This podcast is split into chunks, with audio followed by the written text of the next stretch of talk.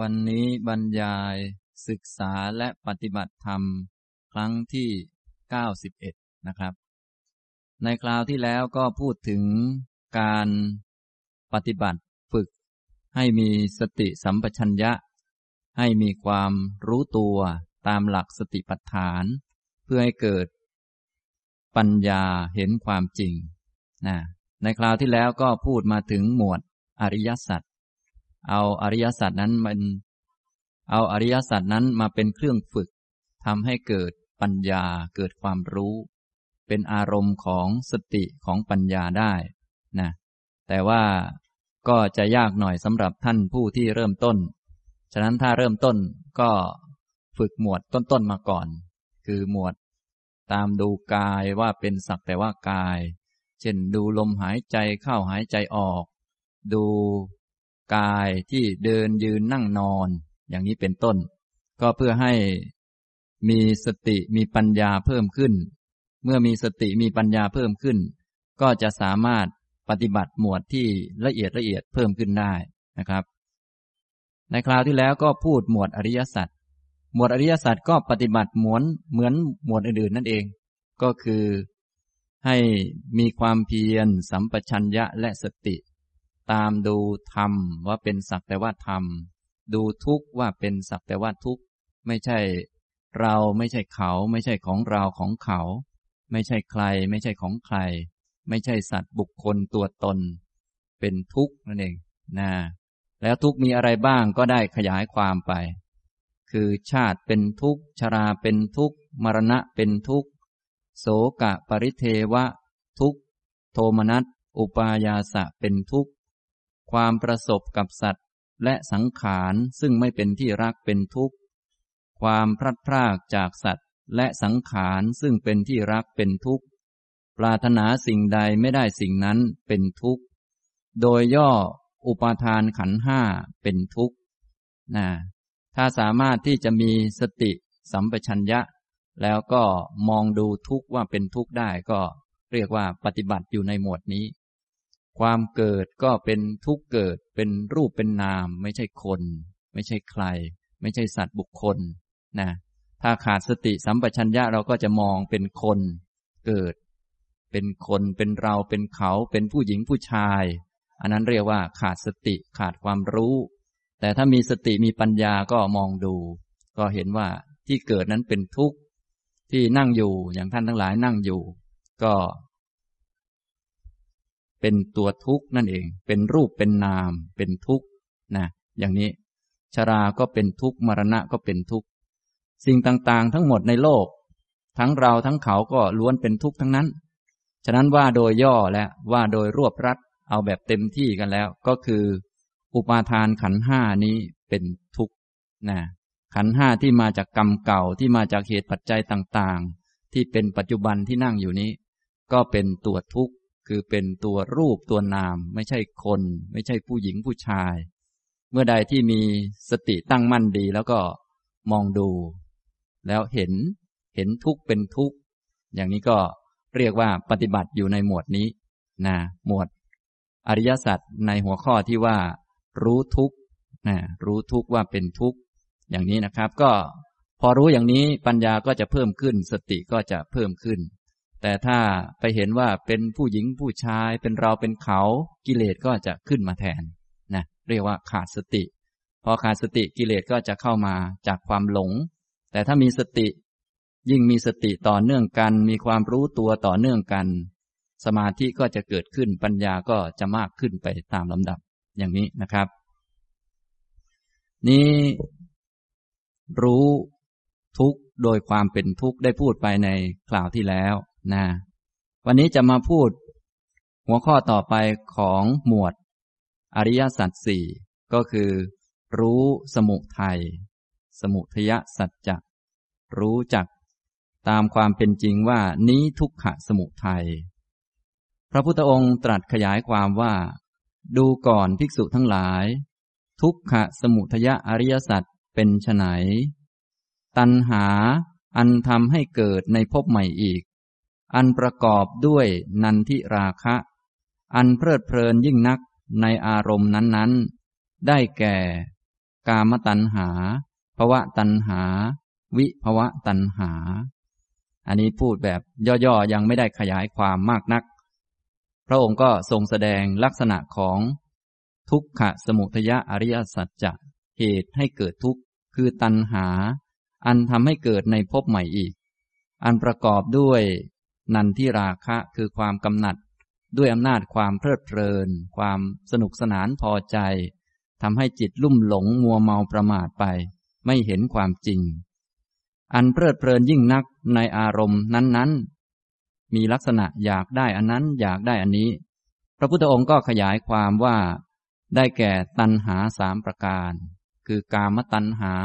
ภวะตัณหา วิภวะตัณหา แต่โดยตัวตัณหานั้นมีลักษณะเดียว แต่มันแสดงอาการออกมาได้สามลักษณะ ได้สามเป็นกามตัณหาภวะตัณหา วิภวะตัณหา และเจ้าตัณหานี้เองก็เป็นไปในอารมณ์ต่างๆ เยอะแยะเป็นไปในตัวเองในคนอื่น ก็เลยแจกจำนวนตัณหาไปเป็นจำนวนมาก แต่ตัณหาก็มีลักษณะอย่างเดียวนั่นแหละ ที่ภาษาไทยเรานิยมแปลว่า ความอยาก อย่างนี้นะ แต่ความอยากก็ไม่ใช่ลักษณะตัณหาสัทีเดียว ตัณหานี้มีลักษณะรักตน อยากให้ตนมีความสุข อยากให้ตนดำรงคงที่อยู่นานๆแท้ที่จริงนี้ ตนมันไม่มี มีแต่อุปทานขันห้า แต่เพราะอาวิชชาคือความไม่รู้อริยสัจตามความเป็นจริง ก็จะเกิดความเห็นผิดที่ รู้สึกว่ามีตัวมีตน ทั้งๆทที่ไม่รู้ว่าอยู่ที่ไหน แต่มันก็คลุมคลุมเครือเครืออยู่มัวมัวอยู่ อย่างพวกเราถ้าไม่รู้อริยสัจเนี่ยจะรู้สึกว่ามีตนมีอะไรอยู่ คลุมคลุมอยู่ รู้สึกตัวขึ้นมาเมื่อไหร่ก็จะรู้สึกว่ามีเราอยู่ มีของเรามีนั่นมีนี่อยู่เรื่อยๆเนี่ย เวลาถูกกระตุ้นขึ้นมา ก็ค่อยเกิดตัณหาขึ้นมาเป็นครั้งๆอีกต่อหนึ่ง อันที่เกิดบ่อยก็คือ เมื่อหลงลืมสติก็จะไปยึดคลุมนั่นคลุมนี่ว่าเป็นเราเป็นของเรา เป็นสิ่งนั้นสิ่งนี้ตามความเคยชินที่เคยหลง อันนั้นคืออวิชชานะเราจึงมาฝึกให้มีสติสัมปชัญญะอยู่เสมอ คือตั้งใจทำให้มีความเพียรเสมอ เพราะถ้าไม่ตั้งความเพียรขึ้นมา จิตมันก็จะไปตามความเคยชิน คือมันหลง พอหลงก็จะไปจับนั่นเป็นคน เป็นหญิงเป็นชายนั่นคืออวิชชา นะ พออวิชชาเกิดขึ้น เดี๋ยวสักหน่อยตัณหาก็ถูกกระตุ้นขึ้นมา นะ ตัณหาจึงเป็นความรักตน ตน ตนเนี่ย จริง ๆ ตนไม่มี แต่ว่ามันหลงคลุมคลุมอยู่ว่ามีตน พอหลงว่ามีตนก็เลยรักตน อยากให้ตนดำรงอยู่นานๆ อยากให้ตนมีชีวิต ก็เหมือนพวกเราเนี่ย ก็รู้สึกว่า นี่ ไม่รู้ตนอยู่ตรงไหนก็ไม่รู้แหละ อยู่ในตนนี่แหละ หรือบางทีอยู่แถวไหนก็ไม่รู้ พอไม่รู้ความจริงอย่างนี้ก็เลยรักตน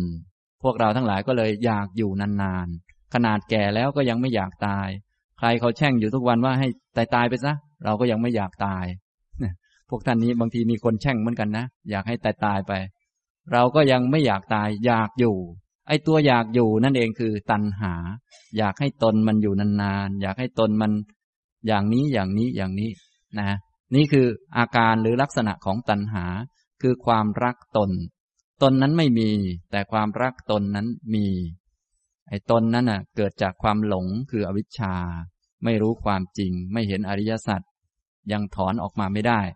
เมื่อปล่อยจิตเลื่อนลอยหลงลืมไป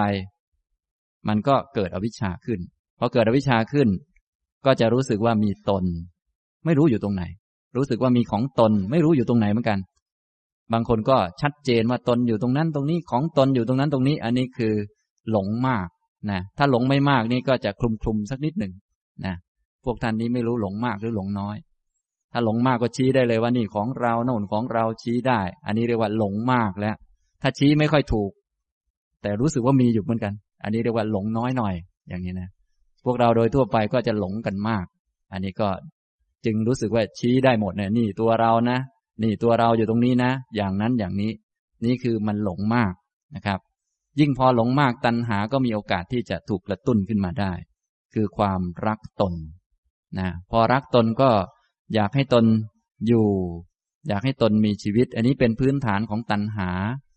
ทีนี้เมื่อมีพื้นฐานของตัณหาอย่างนี้แล้วก็แตกลูกแตกหลานมีลักษณะ กระจายออกมาตามที่พระพุทธเจ้าทรงแสดงเอาไว้ ก็คือกามตัณหาภวะตัณหา วิภวะตัณหา กามตัณหาก็เป็นความต้องการอยากให้ตนนี้ได้เสพความสุขหรือว่าได้รับรู้อารมณ์ทาง ตาหูจมูกลิ้นกายใจ ตัณหานี้ไม่ใช่อยากเป็นอยู่อย่างเดียว แต่อยากอยู่เพื่อจะรู้อะไรใหม่ ๆ เพื่อจะเห็นอะไรใหม่ ๆ เหมือนพวกเราเนี่ย อยากอยู่ต่อไป เพื่อจะเห็นหน้าภรรยาของเรา เห็นหน้า ลูกของเรา อยากอยู่ต่อไปเพื่อ จะเห็นลูกของเรารับปริญญา อยากอยู่ต่อไปเพื่อจะเห็นประเทศสงบสุขร่มเย็น อยากอยู่ต่อไปเพื่อ อันนี้ก็ลักษณะของกามตัณหา คือนอกจากอยากอยู่แล้วก็อยากอยู่เพื่อจะดู เพื่อจะฟัง เพื่อจะดมกลิ่น เพื่อจะลิ้มรสเหมือนท่านอยากอยู่ต่อไป เพื่อจะได้กินน่องไก่ มีคิดคิดอย่างนั้นไหมเนี่ย มันก็คิดของมันไปเรื่อยนะ เวลารับจะรับประทานอาหารในตนมันก็จะขึ้นมาเลย เออเนี่ยเนี่ยเนี่ยอยากอยู่ให้ถึงร้านอาหารร้านนั้น เพราะว่าจะได้เอาตนไปชิมรสอันโน้นอันนี้ อันนี้เป็นลักษณะของกามตัณหา ฉะนั้นถ้าใครมีสติมีปัญญาเห็นมองแล้วก็ชี้ได้ว่าอ๋อเจ้านี่เหตุเกิดทุกข์เป็นตัณหา นี่ก็เรียกว่ามีสติปัญญา แต่ถ้าไม่รู้เป็นยังไงครับ มันก็จูงจมูกเราไปทำนั่นทำนี่สร้างภพชาติขึ้นมามากมาย ฉะนั้นตัณหานี้จึงเป็นเหตุให้เกิดทุกข์ทุกมีหน้าตาแตกต่างกันหลากหลาย เอาเฉพาะท่านทั้งหลายที่มานั่งอยู่ในที่นี้ ก็หน้าตาก็ต่างกัน ครอบครัวก็ต่างกันทำงานอะไรต่อมีอะไรก็ต่างกัน แต่ทุกคนล้วนเป็นทุกข์ทั้งนั้น คือตั้งแต่นั่งอยู่นี่ก็เป็นทุกข์แล้ว ที่บ้านก็มีสิ่งของมากมาย ต้องดูแลต้องจัดการ บางท่านก็มีสามี บางท่านก็ไม่มี บางท่านก็ทิ้งสามี บางท่านก็สามีทิ้ง ก็ทุกข์ด้วยกันทั้งนั้น ทุกมีหน้าตาแตกต่างกันหลากหลาย เกิดจากเหตุอันเดียวกัน คือตัณหานะทุกจนเต็มโลกเนี่ย ทุกคนหน้าตาแตกต่างกัน เหนื่อยต่างกัน ยากดีมีจนต่างกัน เยอะแยะเนี่ย แตกต่างกันเยอะแยะเนี่ย เหตุมาจากอันเดียวกัน คือ ตัณหา รักตน ทุกคนล้วนรักตัวเอง ทั้งนั้นอยากให้ตนเป็นอยู่ อยากให้ตนมีชีวิต ดีๆ ทั้งนั้นไม่อยากให้สิ่งไม่ดี เข้ามาในตน คือความพอใจที่ตนมีสภาวะอย่างนี้ พอใจที่ตนไม่มีสภาวะอย่างนี้ ทุกคนก็เป็นอย่างนี้ทั้งนั้น นะ พอใจที่ตนมีคนนี้นั่งข้างๆ พอใจที่ตนไม่มีคนนี้นั่งข้างๆ ก็รู้สึกอย่างนี้กันทั้งนั้น นี่ก็เป็นความรักตน ถ้าใครชี้ได้ว่า อ๋อ เนี่ย เป็นเหตุเกิดทุกข์ก็เรียกว่ามีสติ ส่วนชี้ไม่ได้ก็ขาดสติ อย่างนี้พอเข้าใจไหมครับ ฉะนั้นพวกเราพอเจอหมวดนี้แล้วโดยส่วนใหญ่ก็จะไม่ทัน ท่านจึงว่าถ้าลึกซึ้งอย่างนี้ก็อย่าพึ่งปฏิบัติก็ได้ เบื้องต้นเราก็ นึกอะไรไม่ออกก็อยู่กับกรรมฐานของตนเองไว้เสมอ เช่น ลมหายใจเข้าหายใจออกไว้เสมอ เพราะว่าอันนี้มันลึกซึ้งเราไม่รู้ว่ามันหน้าตามันเป็นอย่างไร แต่พอปัญญามากขึ้นก็จะค่อย ๆเห็นนะ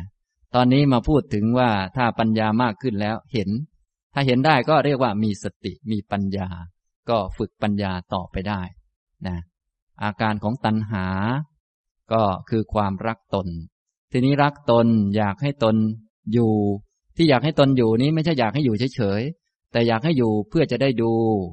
นะพวกท่านอยากอยู่เพื่อจะดูอะไรบ้างครับเนี่ย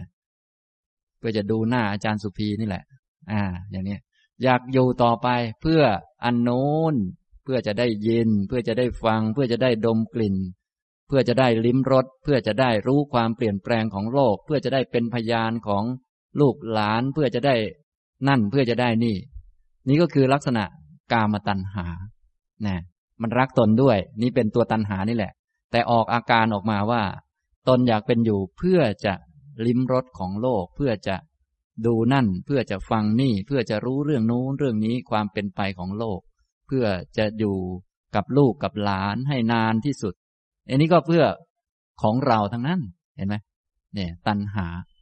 พวกท่านเป็นอย่างนั้นกันบ้างไหมครับ เนี่ย นี่นะ ก็ดูเอา มันก็จะขึ้นมาเป็นครั้งๆนะ ต่อมาก็ภาวะตัณหา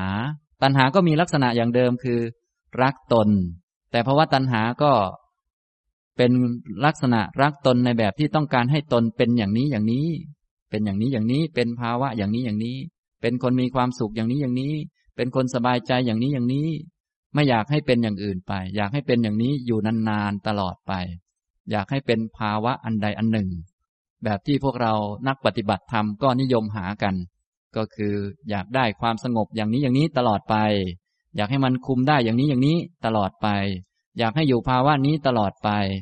เข้ากรรมฐานแล้วมันดีก็ไม่ค่อยอยากออก เพราะว่าอยากให้มันอยู่ภาวะนี้ตลอดไป อันนั้นก็คือ ตัณหามันขึ้นมาแล้ว เพราะไม่รู้จักภาวะนั้นหรือความสงบนั้นตามความเป็นจริงว่าเป็นของไม่เที่ยง พอไม่รู้จักตามความเป็นจริงก็ ยึดสิ ยึด เอามาเป็นของเราเป็นเราได้ความสงบ เป็นเรามีความสงบ จริงๆ ความสงบก็เป็นความสงบ ความดีก็เป็นความดี สิ่งนั้นก็เป็นสิ่งนั้น แต่พอไม่รู้จักสิ่งนั้นตามความเป็นจริง ก็ยึดสิ่งนั้นว่าเป็นเราเป็นของเรา เราก็อยากให้อยู่ภาวะนั้นนานๆอย่างนี้ทำนองนี้ อันนี้คือภาวะตัณหานะครับทำนองนี้ ในชีวิตของเราก็มีมากมาย อยากให้ชีวิตครอบครัวของเรา อยู่ในภาวะอย่างนี้นานๆ อยากให้สามีของเรา จิตมั่นคงกับเราอย่างนี้ตลอดไป สิ้นกาลนานเทิน เขาก็คิดไปทำนองนี้ อันนี้ล้วนเป็นภาวะตัณหา จริงๆ คืออยากให้ตนเป็นอยู่ นี้เป็นตัวตัณหาแหละ แต่ออกลูกมาในลักษณะที่อยากให้มันอยู่อย่างนี้ตลอดไป ครอบครัวนี้ก็ไม่ใช่ของเรานะ แต่พอมันเป็นอย่างนี้แล้วก็ถูกใจเราและถูกใจเรา ก็อยากให้มันเป็นอย่างนี้นานๆ อย่างนี้ ที่ทำงาน เออถ้ามันดีแล้วก็อยากให้มันเป็นอย่างนี้นานๆ นี้เป็นลักษณะของภาวะตัณหา โดยเฉพาะพวกเล่นเรื่องจิตเรื่องสมาธินี้ก็จะชอบมากนะก็คืออยากให้จิตของเรานี้อยู่อย่างนี้นานๆเนี่ย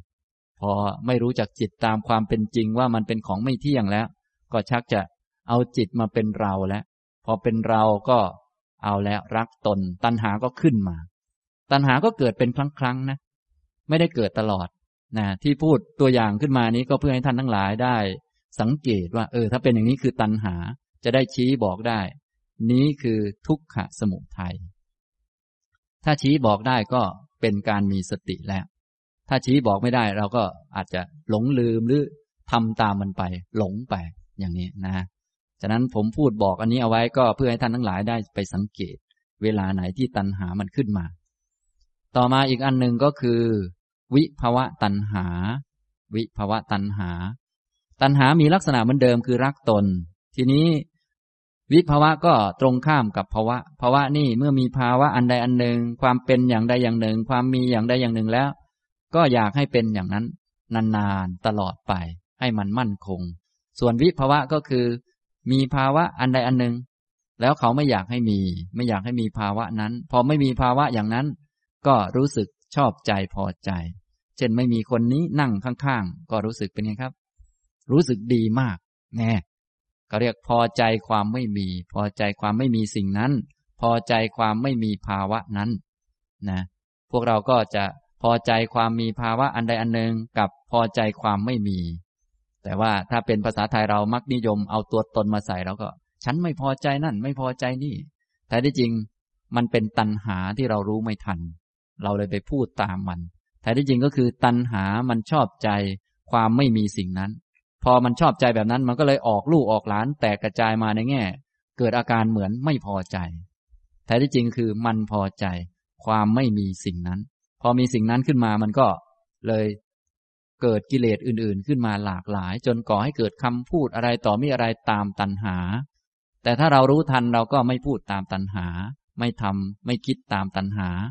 ถ้ารู้ไม่ทันก็จะออกมาในแบบนั้นนะฉะนั้นลูกหลานของตัณหาที่รุนแรงออกมาแล้วก็จะมีความรักความชัง ถูกใจเราไม่ถูกใจเรา อยากเอาไม่อยากเอา จนกระทั่งเกิดการหวงแหนจนเกิด บาปอากุศลธรรมทั้งหลายเยอะแยะมากมาย นี่ก็เป็นลูกของตัณหาทั้งนั้น อย่างนี้นะครับ นี้ก็คือเจ้าตัณหานะ ตัณหา เป็นเหตุให้เกิดทุกข์นะครับ ตัณหามีลักษณะเป็นความรักตนอยากให้ตนเป็นอยู่นะ ทีนี้เวลารักตนอยากให้ตนเป็นอยู่ ก็จะมีปฏิกิริยาหรือว่ามีอาการต่างๆ เนื่องจากรักตน รู้สึกว่ามีตนอันนั้นคืออวิชชา ทีนี้ก็เกิดความรักตนพอเกิดความรักตนแล้ว มันก็จะถูกกระตุ้นขึ้นมา เป็นลูกหลานของตัณหาเยอะแยะ ผมจะยกตัวอย่างให้ฟัง ซึ่งภาษาไทยเราก็มีใช้เยอะ เช่น ได้ไม่ทันใจอยาก อย่างนี้เกิดปฏิกิริยาอะไรบ้างครับพวกท่าน เวลาอยากได้อะไรแล้ว ได้ไม่ทันใจอยาก คือได้เหมือนกันนะ แต่มันไม่ทันใจ มันดูเหมือนเชื่องช้าอย่างนี้ บางทีดูหนังดูละคร บางทีละครมันช้ามากนะทำไม่ทันใจเราสักทีนะนางเอกก็อืดเหลือเกิน นางร้ายก็อืดเหลือเกิน เราก็ไม่ทันใจแน่อย่างนี้ ได้ไม่ทันใจอยากเกิดปฏิกิริยาอะไรครับเนี่ยพวกนั้นล้วนเป็นปฏิกิริยาที่เกิดจากตัณหา ถ้าเราชี้ทันว่าอ๋อนี่เป็นเหตุเกิดทุกข์ก็แสดงว่ามีสติ แต่ยากนะฉะนั้นท่านทั้งหลายต้องสังเกตดีๆ เวลาที่ได้ไม่ทันใจอยาก เคยได้ไม่ทันใจอยากไหมครับ พอได้ไม่ทันใจอยาก พวกนั้นจะเป็นลูกของตัณหาทั้งนั้นขึ้นมาเพียบเลย อะไรเยอะแยะเต็มไปหมดเลย คิดโน่นคิดนี่สเปะสปะอะไร พวกนั้นลูกมันทั้งนั้นเลย ถ้าเราชี้ได้ว่านั่นเป็นเหตุเกิดทุกข์ก็ใช้ได้แหละมีสติ ถ้าชี้ไม่ได้ก็คงจะถูกมันลากไปทำโน่นทำนี่ ยังไงก็อย่าไปทำทุจริตก็แล้วกันนะอย่าไปว่าเขาก็แล้วกันเนี่ยมีลักษณะอย่างนี้คือได้ไม่ทันใจอยาก หรือว่า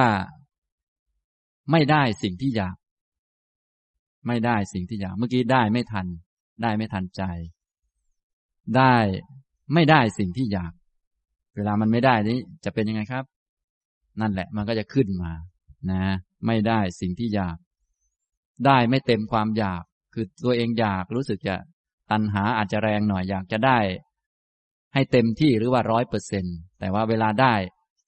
ได้ไม่เต็มที่ได้ไม่เต็มอยาก น่าจะได้สักร้อยเปอร์เซ็น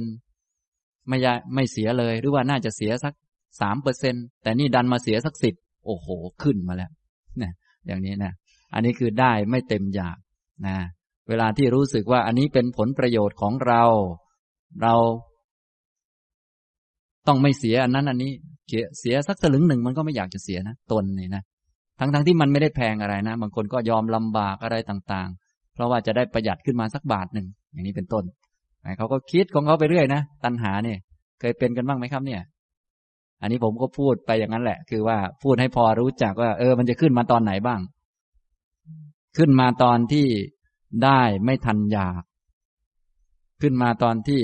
ไม่ได้อย่างอยาก ขึ้นมาตอนที่ได้ไม่เต็มอยาก ไม่เต็มร้อยเปอร์เซนตัวเองควรจะได้เท่านี้มันได้น้อยมันก็จะขึ้นมานะขึ้นมาไม่น่าเป็นเราเลยอะไรเลย มันก็ว่าไปนะ แล้วก็ตัวเองไม่น่าจะเสีย มันคิดนะ ตัวเองไม่น่าจะเสีย แต่ดันเสียอย่างนี้นะ ควรจะเสียสักสามเปอร์เซ็นแต่มาเสียสักสิบอย่างนี้เอาแล้วขึ้นแล้วอย่างนี้นะมันเยอะแยะไปหมดเลยเขาเรียกลักษณะทำนองนี้เขาเรียกรุ่นใหม่ว่าผลประโยชน์ใช่ไหมผลประโยชน์ส่วนตนอะไรต่อมีอะไร พวกเขาก็เลยเอามาขายสินค้าอะไรต่างๆ มีส่วนลดอย่างนั้นอย่างนี้แท้ที่จริงเขาเพิ่มราคาขึ้นมาหน่อย แล้วสักหน่อยเขาก็ลดลงมา จริงๆก็คือราคาเดิมนั่นแหละ แต่ว่ารู้สึกไหมครับแหมรู้สึกเหมือนเราได้นั่นได้นี่รู้สึก เราไม่ต้องเสียนั่นเสียนี่แหมมันเอานะ อย่างนี้นะครับ อันนี้มันก็มันก็จะถูกกระตุ้นขึ้นมา หลายๆ แนวทางนะครับ ได้ไม่เต็มที่ได้ไม่สมความอยากหรือว่าได้น้อยกว่าอยาก ได้ไม่เต็มอยาก ภาษาไทยเราก็เอามาใช้บ่อยๆ ไม่สมอยากเลยอย่างนี้ไม่สมความอยาก มันก็จะขึ้นมา มันก็จะขึ้นมา แล้วก็อีกอันหนึ่งที่สำคัญก็คือ ได้แล้ว ก็อยากยิ่งขึ้นกว่าเดิม อันนี้ที่สำคัญก็คือ ได้ก็เหมือนที่อยากแล้วแหละ แต่อยากอันใหม่ ได้แล้วอยากยิ่งขึ้นกว่าเดิม ได้แล้วอยากยิ่งขึ้นกว่าเดิม อันนี้ฉะนั้นเวลาพูดถึงตัณหาปกติ ท่านก็จะพูดถึงลักษณะที่มันอยากได้ไม่มีที่สิ้นสุด อยากได้ยิ่งยิ่งขึ้นไปกว่าเดิม อันนี้ที่เห็นตัวมันได้ชัด ไม่ว่าจะดีหรือจะไม่ดีมันก็อยากได้ของมันไปเรื่อย วนเวียนไปเรื่อย มันจึงไม่มีที่สิ้นสุด เป็นเหตุให้เกิดทุกข์ไปเรื่อยๆนะและผมก็ได้พูด ตัวอย่างลักษณะที่มันจะขึ้นมาหลายๆแบบนะก็คือ ไม่ได้อย่างที่อยากพวกนี้หรือว่าได้ไม่เต็มอยากไม่สมอยากทำนองนี้เป็นลักษณะของตัณหา ตัณหานี้มันไม่มีเหตุผลเนื่องจากว่ามันคิดว่ามีตน อันนั้นคืออวิชชา มันหลงว่ามีตน มันก็รักตน ความจริงตนไม่มี ฉะนั้นมันจะมีเหตุผลไหมครับ มันย่อมไม่มีเหตุผล ฉะนั้นพวกเราโดยทั่วไปเหตุผลที่ใช้กันโดยทั่วไป จึงไร้เหตุผล เพราะว่ารู้ไม่ทันตัณหา พอรู้ไม่ทันตัณหา มันก็เป็นเหตุผลตามตัณหา คนที่เขารู้เขาก็ฟังไป ก็เขารู้อยู่แล้วไม่มีเหตุผล แต่เราก็จะคิดว่ามีเหตุผลไปอย่างนั้นไปเรื่อยๆ นะ พวกเราจึงมีเหตุผลเอาไว้เยอะแยะ แต่ละคนก็มีเหตุผลอย่างนั้นอย่างนี้ ก็เลยต้องหยวนหยวนกันอะไรกันนะกฎหมายก็ดีอะไรก็ดีก็เลยกันเอาไว้ กันตัณหาไม่ให้มันออกนอกลู่นอกทาง อยากก็ได้ ต้องการก็ได้ แต่อย่าให้มันเลยเถิดไป อย่าให้มันออกนอกลู่นอกทาง ศีลสิกขาบทต่างๆ เหล่านี้ ก็เลยกันกิเลสหยาบหยาบกันตัณหาหยาบหยาบว่าถ้าจะ ทำอะไรเพื่อตนเนี่ยก็อย่ารุนแรงเกินไป ให้อยู่ในร่องในรอยซะบ้าง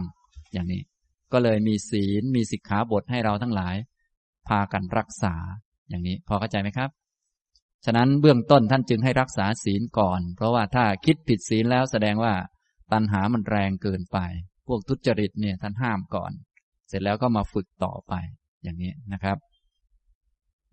อันนี้ตัณหาเป็นเหตุให้เกิดทุกข์ ตัวหลักการอันแท้จริงของตัณหาก็คือความรักตัว ความรักตน รักตัวตน อยากให้ตนเป็นอยู่ ทั้งๆทที่ตนไม่มี ที่มีก็คือทุกอุปาทานขันทั้งห้า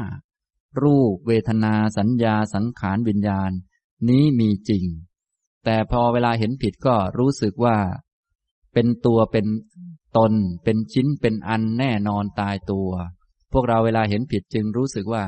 ต้องหาอะไรทำให้เป็นชิ้นเป็นอัน พวกท่านได้กี่ชิ้นแล้วเนี่ย ได้งานทำอะไรให้มันเป็นชิ้นเป็นอันเป็นโน่นเป็นนี่ไปเรื่อย เพราะมีความเห็นผิดว่ามีของเที่ยงมีตัวตน ไม่รู้ว่ามันเป็นไปตามกระบวนการแห่งเหตุปัจจัย ในชีวิตหนึ่งก็เลยพยายามหาอะไรทำให้เป็นชิ้นเป็นอัน มีครอบครัวให้เป็นชิ้นเป็นอันเป็นอะไรก็ไม่รู้ แท้ที่จริงมันไม่มีสิ่งไหนเป็นชิ้นเป็นอัน มีแต่อันเป็นชิ้นชิ้นมันเป็นอันอันไป เป็นชิ้นชิ้นไป แต่เราหาเป็นชิ้นเป็นอัน เนี่ยภาษาไทยเราเนี่ยเคยใช้กันบ่อยใช่ไหมไปทำงาน เออ ต้องหาอะไรทำให้มันเป็นชิ้นเป็นอัน อันนี้เป็นคำพูดที่เกิดจากความเห็นผิด เนื่องจากคิดว่ามีตน ก็ทั้งทำอะไรให้ตน เป็นชิ้นเป็นอันบ้าง แท้ที่จริงไม่เป็นชิ้นเป็นอันอย่างนั้น มีแต่อันเป็นชิ้นชิ้น เป็นอันอันไป เกิดแล้วดับเกิดแล้วดับไปนะฉะนั้นวันหลังท่านก็อย่าลืมเป็นชิ้นชิ้นอย่าเป็นชิ้นเป็นอันมากนัก มันจะเป็นตัวเป็นตน พอเป็นตัวเป็นตนมันก็จะรักตน พอรักตนก็กามตัณหา รักตนก็อยากให้ตนอยู่ อยู่เพื่อรู้เรื่องนู้นเรื่องนี้ รู้ข่าวสารนั่นข่าวสารนี่จะอยู่ดูต่อไป มันก็คิดไปนะ ความคิดอันนี้เกิดจากตัณหา เรียกว่ากามตัณหา รักตนอยากให้ตนอยู่ เพื่อดู เพื่อฟัง เพื่อดมกลิ่น เพื่อลิ้มรสเพื่อสัมผัสเหมือนเวลาท่านจะทานอาหาร เวลาที่ตันหาจูงจมูกหรือว่าลากไปอย่างเต็มที่ เช่น ท่านจะไปทานอาหารร้านนั้นที่อร่อยอย่างนี้ทั้งชีวิตของท่านก็จะรู้สึกว่าต้องมีชีวิตอยู่ เพื่อจะได้กินอันนั้น อย่างนี้ อันนี้คือถูกตันหาลากไปอย่างเต็มที่แล้วนะอันอื่นๆก็เยอะแยะ ถึงแม้จะลากไม่เต็มที่ แต่ก็ลากเต็มทีแหละนะอย่างนี้ ฉะนั้นตันหานี้ เป็นเหตุให้เกิดทุกข์ ตัณหาอันเดียวแต่สร้างทุกข์ได้เยอะมากมายมหาศาลทำไมจึงเป็นอย่างนั้น ก็เพราะมันเป็นอย่างนั้นแหละ พระพุทธเจ้าจึงตรัสว่า ตัณหานี้เป็นทุกขะสมุทัย คนที่มีสติปัญญาแล้วรู้จักตัณหาว่าเป็นทุกขะสมุทัยก็เรียกว่า มีสติมีปัญญา ใครไม่รู้ก็เรียกว่า หลง อย่างนี้พอเข้าใจไหมครับทำตรงนี้นะ จะละได้หรือละไม่ได้ ตอนนี้ยังไม่เกี่ยว เพราะจะละได้ต้องปฏิบัติให้เต็มที่อริยมรรคมีองค์แปดตอนนี้ให้รู้จักมันก่อน ว่าตัณหาเป็นตัณหา เป็นเหตุเกิดทุกข์รักตนเนี่ยเป็นเหตุเกิดทุกข์นะท่านทั้งหลายก็อย่าลืมชี้บ่อย ๆ นะ เวลามันจะขึ้นมาผมก็บอกหลายเรื่องแล้ว นะ ได้ไม่สมอยากนี่ก็ขึ้นมาแล้ว เราก็ต้องชี้ได้ว่านี่เป็นเหตุเกิดทุกข์ตัณหาเนี่ย มันจะขึ้นมานะครับนะได้ไม่เหมือนที่อยากไม่ได้อย่างอยากพวกเนี้ยมันก็จะขึ้นมานะครับ อย่างนี้ พระพุทธองค์จึงตรัสว่า ตัณหาอันทำให้เกิดในภพใหม่ อันประกอบด้วยนันทิราคะ อันเพลิดเพลินยิ่งนัก ในอารมณ์นั้นๆ ได้แก่ กามตัณหาภวะตัณหา วิภวะตัณหานะเนี่ยพระพุทธเจ้าก็ตรัสเหตุเกิดทุกข์คือตัณหา สิ่งต่างๆ พวกอกุศล บาปอะไรต่อมีอะไรต่างๆ ก็เกิดจากตัณหาเป็นมูลทั้งนั้น ท่านจึงบอกว่า เวลาคนที่ไม่รู้จัก รูปนามขันห้าตามความเป็นจริง ไม่เห็นธรรมะว่าเป็นไปในรูปกระแสกระบวนการแล้ว ก็จะรู้สึกว่ามีตน มีของตน พอรู้สึกว่ามีตนคือมีตัณหาแล้ว ก็รักตน พอรักตนก็ต้องแสวงหาสิ่งมาให้ตน พอแสวงหาก็ได้มาเป็นของตน พอได้มาเป็นของตน ก็ถูกใจตน ตนก็เลยลุ่มหลง พอตนลุ่มหลง ก็หวงแหน พอหวงแหนก็เกิดความตรณียอมคนอื่นไม่ได้ จะให้คนอื่นไปนี่ไม่ได้ มีความตรณีหวงแหน แยกพักแยกพวก นี่พวกของเรา นี่พวกของคนโน้นคนนี้ แยกกันนะก็มีความตรณีหวงแหน พอมีความตรณีให้คนอื่นไม่ได้ ยอมให้คนอื่นไม่ได้ จะเสียผลประโยชน์ส่วนตนไม่ได้ ให้ใครไม่ได้ทั้งทั้งที่แต่เดิมเนี่ย ไม่ใช่ของเรานะ ไม่เป็นของใคร ก็เป็นของมันแหละ แต่พอมีตัณหาเท่านั้นแหละ รักตน ก็ไปแสวงหา พอไปแสวงหาก็ได้ของตนมา นี่มันไหลมาจากความเข้าใจผิดทั้งนั้นเลย นะพอไปแสวงหาก็ได้ของตนมา พอได้ของตนมาก็ถูกใจตน พอถูกใจตนก็ลุ่มหลง หวงแหน ตรณี พอตรณีให้ใครไม่ได้ กลัวคนอื่นเขาจะมาเอาไปก็ต้องรักษาตน พอรักษาตนรักษาของของตนตอนรักษานี่แหละ ที่จะเกิดทุจริตต่างๆ พอรักษาบ้านของตน บางทีก็ทำร้ายสัตว์ รักษาหน้าตนบางทีก็พูดโกหก รักษาลูกของตน บางทีก็ไปเตะลูกชาวบ้านเขา รักษาอะไรของตนอีกล่ะ โอ้โห ทีนี้แหละ ตอนรักษานี่แหละ รักษาจริง ๆ มันเป็นของตนไหมไม่เป็นไอตอนรักษานี่แหละ ที่เกิดบาปอากุศลธรรมมากมายมหาศาล เริ่มตั้งแต่ สามีก็ไม่ใช่ของเรา เรารักตัวเอง พอรักตัวเองนี่ตัณหาก็จะมีอาการทำให้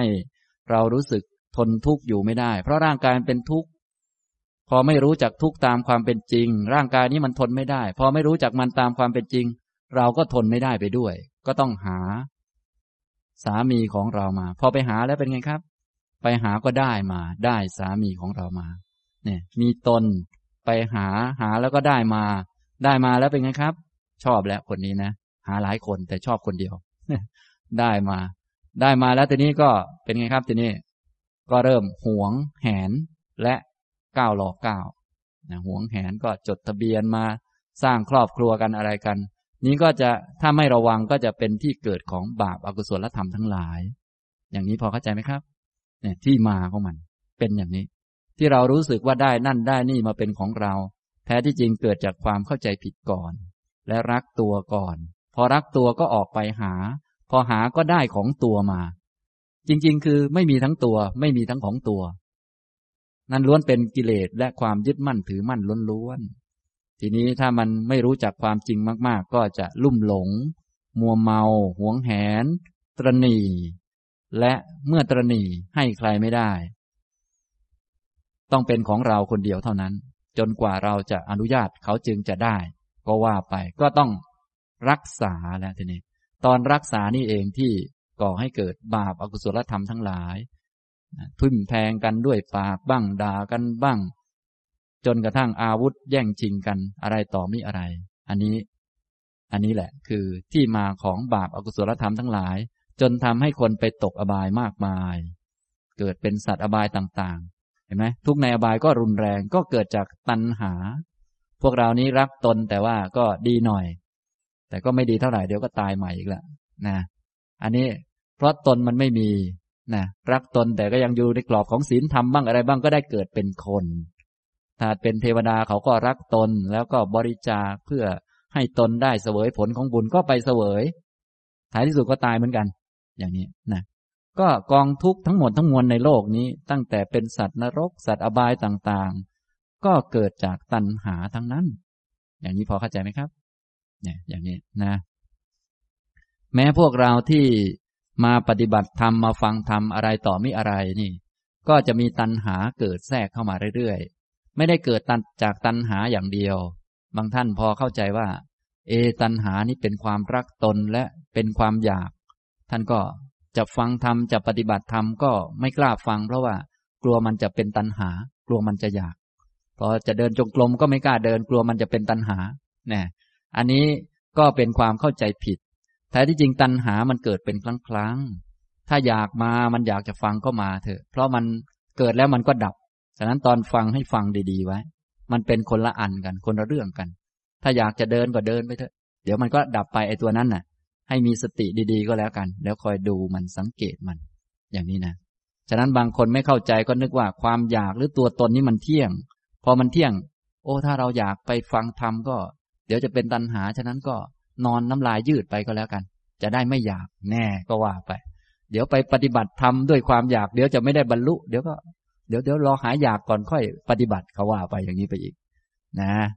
อันนี้ก็อย่าไปขนาดนั้น ให้รู้จักว่าตัณหาก็เกิดเป็นครั้งครั้งเช่นเดียว เช่นเดียวกัน เกิดแล้วก็ดับไปนะฉะนั้นให้มีความรู้ในแบบครอบคลุมไว้ ฟังธรรมะดีๆ ไว้แล้วก็ค่อยๆ หัดไป แน่นอนตอนมาฟังธรรมก็อาจจะเกิดตัณหาขึ้นมาบ้าง ตอนปฏิบัติก็อาจจะเกิดบ้างแต่ให้รู้มัน ให้รู้จักนะวิธีการที่จะรู้จักมันได้ดีก็คือต้องฝึกให้มีสติปัญญา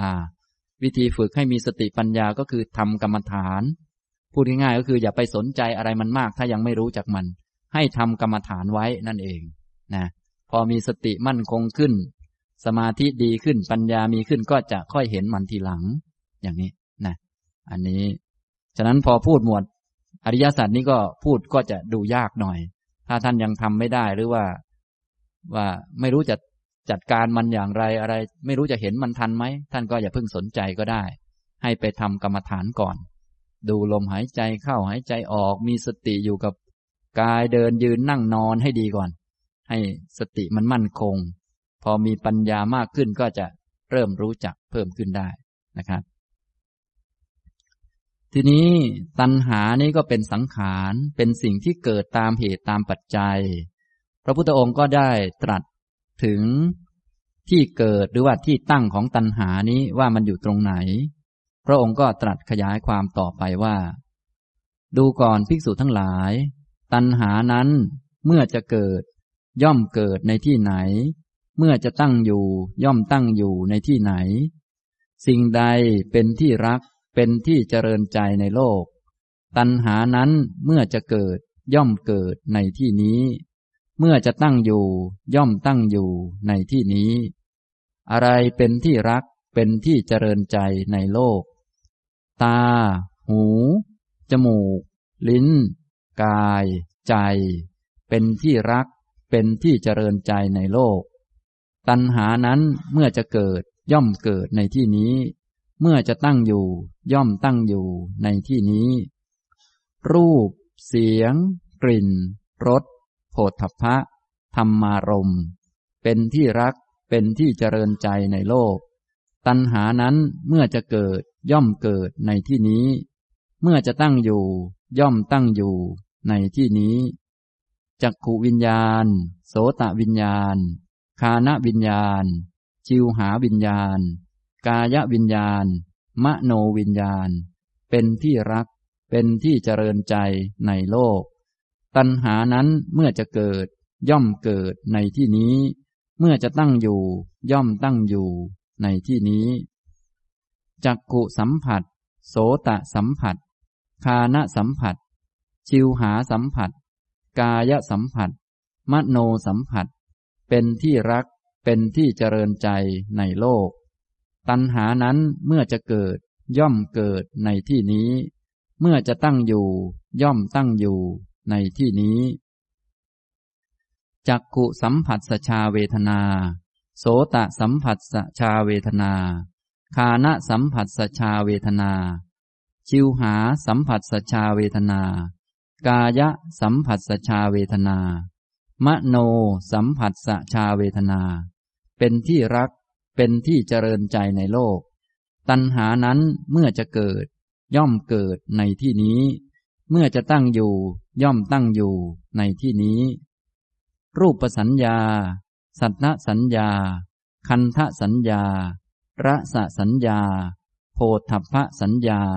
ธรรมสัญญา เป็นที่รักเป็นที่เจริญใจในโลก ตัณหานั้นเมื่อจะเกิด ย่อมเกิดในที่นี้ เมื่อจะตั้งอยู่ ย่อมตั้งอยู่ในที่นี้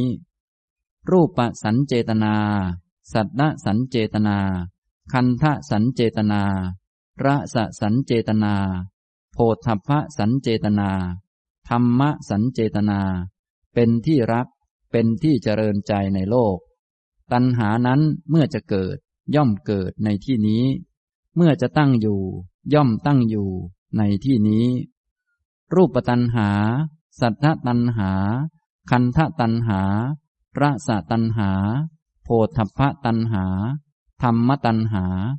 เป็นที่รัก เป็นที่เจริญใจในโลก ตัณหานั้นเมื่อจะเกิด ย่อมเกิดในที่นี้ เมื่อจะตั้งอยู่ ย่อมตั้งอยู่ในที่นี้ รูปวิตก สัตนวิตก คันทวิตก พระสาวิตก โพธพวิตก ธรรมวิตก เป็นที่รักเป็นที่เจริญใจในโลก ตัณหานั้นเมื่อจะเกิด ย่อมเกิดในที่นี้ เมื่อจะตั้งอยู่ ย่อมตั้งอยู่ในที่นี้ รูปวิจารสัทธวิจารคันธวิจารระสวิจารโพธพวิจารธรรมวิจารเป็นที่รัก เป็นที่เจริญใจในโลก ตัณหานั้นเมื่อจะเกิดย่อมเกิดในที่นี้ เมื่อจะตั้งอยู่ ย่อมตั้งอยู่ในที่นี้ ดูก่อนภิกษุทั้งหลาย นี้เรียกว่า ทุกขะสมุทยะอริยสัจนะครับ ตัณหานี้เป็นสังขารไม่ได้มีตัวมีตน เป็นธรรมะเหมือนกับอันอื่น ๆ นี่เอง ฉะนั้นเบื้องต้น เรายังไม่ต้องละมัน เบื้องต้นให้รู้จักมันก่อน ให้มีปัญญา พอมีปัญญาแล้วก็ไปฝึกอริยมรรคต่อมาก็จะละมันได้ตามลำดับอย่างนี้นะครับ ในสติปัฏฐานท่านจึงให้รู้จักมันก่อน รู้จักทุกขะสมุทัยนี้ว่าเป็นทุกขะสมุทัย ตัวตัณหานี่เองเป็นทุกขสมุทัยและต้องรู้จักตัณหาว่ามันเป็นสังขารด้วย คือมันเกิดตามเหตุตามปัจจัย มันมีที่เกิดของมันมีที่ตั้งของมัน ต้องมีอารมณ์ให้มันเกิด ไม่ใช่อยู่ดีๆ มันก็เกิดนะ มันเป็นผู้หลักผู้ใหญ่ในแง่ที่จะพาเราไปเกิดที่นั่นที่นี่ก็จริง แต่ว่ามันก็ไม่ได้ใหญ่ เท่าไหร่นัก เพราะมันไม่ได้มีตัวตน มันไม่ได้เป็นของเที่ยง มันเกิดมันดับ มันต้องอาศัยอารมณ์เหมือนกัน อย่างนี้ทำตรงนี้ ฉะนั้นแม้แต่ใหญ่ ๆ ก็ต้องอาศัยอันอื่นอยู่ อิงอาศัยอยู่ ฉะนั้นถ้าเรารู้จักมันเราก็จะสามารถที่จะละมันได้ แต่ถ้าไม่รู้จักมันเนี่ยไปสู้มันไม่ได้หรอก ต้องรู้จัก รู้จักให้มันดี อย่างนี้นะครับ พระองค์เพื่อจะแสดงตัณหานั้นที่เป็นสังขาร เมื่อมันจะเกิดมันจะเกิดที่ไหน เมื่อจะตั้งอยู่หรือเกิดบ่อยๆเนี่ยมันเกิดที่ไหน คำว่าตั้งอยู่ตามธรรมะนี้ไม่ได้หมายความว่าไปตั้งค้างอยู่ ไม่ใช่อย่างนั้น หมายถึงว่ามันเกิดบ่อยๆ เกิดบ่อยๆ จะสังเกตได้ตรงไหน ถ้าเราไปส่องไว้หรือว่าจับไว้หรือว่าใส่ใจตรงนั้นไว้เดี๋ยวมันก็มา อย่างนี้ เหมือนกับผมนี่ แสดงธรรมมาแสดงธรรมะมาบรรยายธรรมะ อยู่ที่เบ้นทองหล่อ เหมือนตั้งอยู่เบ้นทองหล่อ แต่ไม่ได้อยู่ประจำนะอย่างนี้ก็หมายถึงว่านานๆมาทีหนึ่ง เนี่ยโผล่มาเรื่อย ฉะนั้นถ้าท่านจ้องอยู่ จ้องเบ้นทองหล่ออยู่ ก็จะเจออาจารย์สุภีอยู่เรื่อยเหมือนกัน อย่างนี้ความหมายคืออย่างนี้ เรียกว่าตั้งอยู่พอเข้าใจไหมครับ อย่างนี้ ตัณหาก็เช่นกัน ถ้าเราจ้องแถวนั้นไว้ จ้องจ้องแถวแถวนั้นไว้นะแถวที่ท่านจะบอกนี่แหละ เดี๋ยวก็จะเจอตัวมันมันจะขึ้นมาแถวนั้นแหละ อย่างนี้ทำนองนี้อย่าให้คลาดสายตาก็แล้วกัน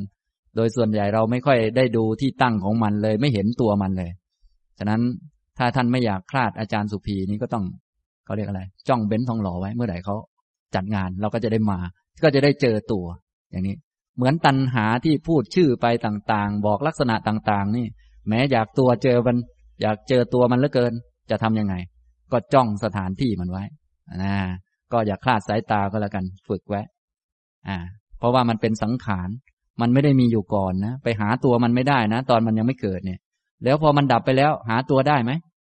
ก็ไม่ได้อีกเช่นกัน เหมือนผมเนี่ย แต่เดิมยังไม่มานี่หาตัวไม่ได้นะพอไปแล้วหายหัวไปเลยนะนะอย่างนี้ คล้ายกันกิเลสนี่ยังไม่เกิดนี่หาตัวไม่ได้ แล้วพอดับไปก็หาตัวไม่ได้เช่นกัน ฉะนั้นจึงต้องจับไว้ในที่ที่มันจะเกิด นะ ฉะนั้นถ้าเรารู้จักเทคนิควิธีเราก็จะรู้จักสังขารตัวนี้ได้ นะ พระพุทธองค์ก็เลยตรัสถึง ตัณหานั้นเมื่อจะเกิดย่อมเกิดที่ไหน เมื่อจะตั้งอยู่ ย่อมตั้งอยู่ที่ไหนนะอย่างนี้ตัณหากลุ่มเหล่านี้ ที่ผมได้พูดตัวอย่างของตัณหามา ท่านทั้งหลายก็คงจะ พอรู้จักบ้าง เพราะว่าทำไมจึงพอรู้จักบ้าง ที่เป็นเช่นนั้นก็เพราะว่าท่านทั้งหลายนั้นมีสติสัมปชัญญะระดับหนึ่ง พอสมควร พอผมพูดไปท่านก็อ๋อใช่เนาะเคยเห็นแล้วอันนี้คือเรามีสติสัมปชัญญะระดับหนึ่งแล้ว ฉะนั้นถ้าฝึกสติสัมปชัญญะเพิ่มขึ้น เราก็จะจับมันได้ไวกว่านั้นอีก อย่างนี้พอเข้าใจไหมครับ แต่ถ้าคนที่ไม่ค่อยมีสติสัมปชัญญะไม่ได้สนใจธรรมะไอ้ที่ผมพูดไปนี้จะฟังไม่รู้เรื่อง เขาก็จะรู้สึกว่า เอ๊ะมันก็ธรรมดาไปเนี่ยเนี่ย เป็นพื้นๆไปเลย อย่างนี้ทำตรงนี้นะครับ ฉะนั้นท่านทั้งหลายก็ฟังทำบ่อยๆ ก็ช่วยให้เกิดสติปัญญาเพิ่มขึ้น และฝึกปฏิบัติกรรมฐานต่างๆ สติปัญญาก็จะเพิ่มขึ้น อย่างนี้นะก็จะรู้ธรรมะที่ละเอียดขึ้นละเอียดขึ้นไปตามลำดับ พระองค์ตรัสต่อไปว่า สิ่งใดเป็นที่รักเป็นที่เจริญใจในโลก ตัณหานั้นเมื่อจะเกิดย่อมเกิดในที่นี้ เมื่อจะตั้งอยู่ย่อมตั้งอยู่ในที่นี้ อะไรเป็นที่รักเป็นที่เจริญใจในโลก และพระองค์ก็ขยายธรรมะออกมาเป็นสิบหมวดหมวดละหกหมวดละหกก็เลยเป็นหกสิบประเภทหกสิบอย่าง ซึ่งก็อยู่กับพวกเราทั้งหลายอยู่แล้ว นะ ถ้าท่านสังเกตไว้ที่สิ่งเหล่านี้ เดี๋ยวสักหน่อยก็จะเห็นตัณหา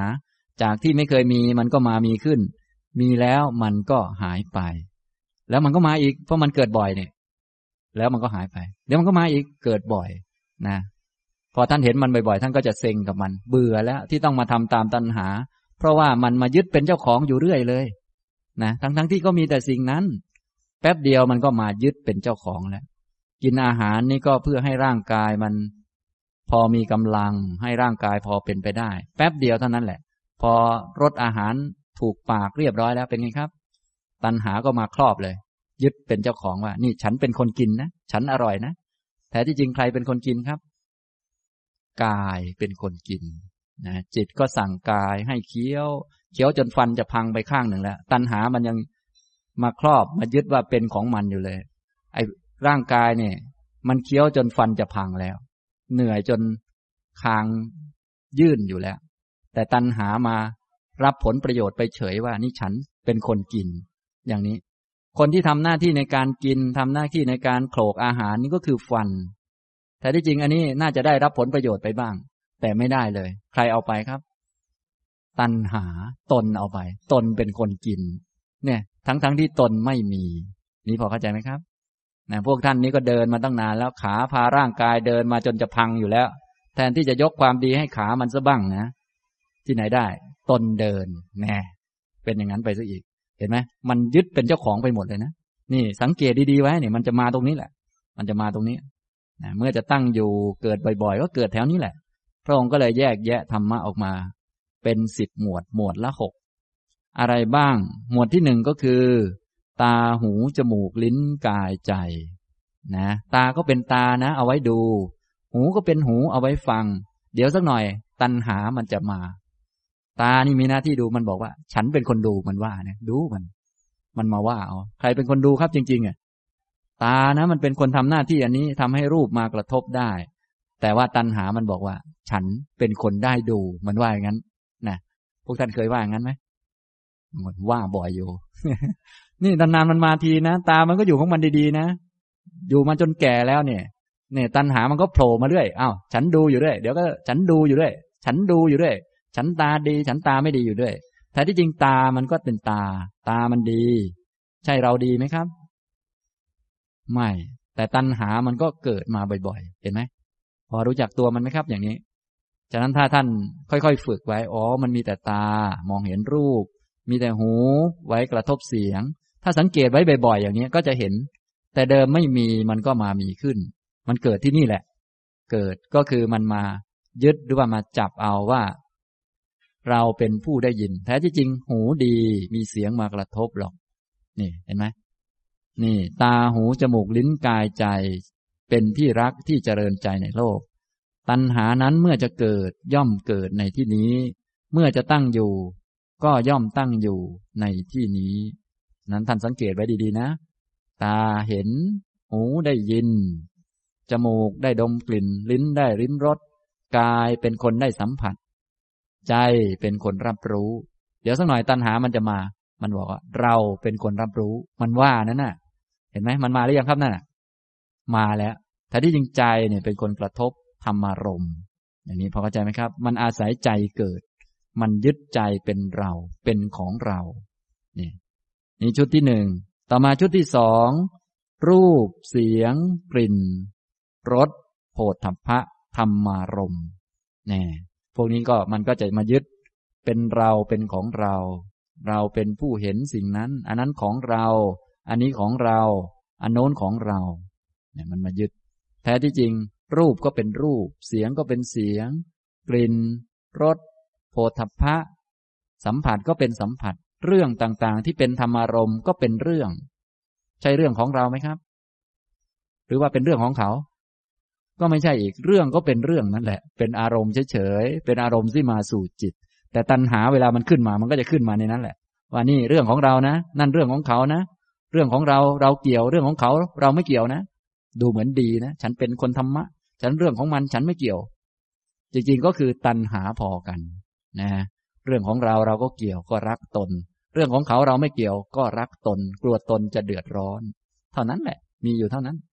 แต่จริงมีเรื่องเราเรื่องเขาไหมครับ ไม่มีมีแต่เรื่องที่มันเป็นเรื่อง มีแต่ธรรมารมณ์มีแต่เรื่องที่เกิดขึ้นเป็นครั้งๆแล้วก็ดับไป เหมือนเหตุการณ์ในโลกในประเทศเรานี้ก็เป็นเรื่อง ใช่เรื่องของใครไหมไม่ก็เป็นเรื่องนั่นแหละ เรื่องก็เกิดแล้วดับ ทีนี้ตัณหามันก็จะเริ่มมาแล้วเรื่องของเรา เรื่องของเขา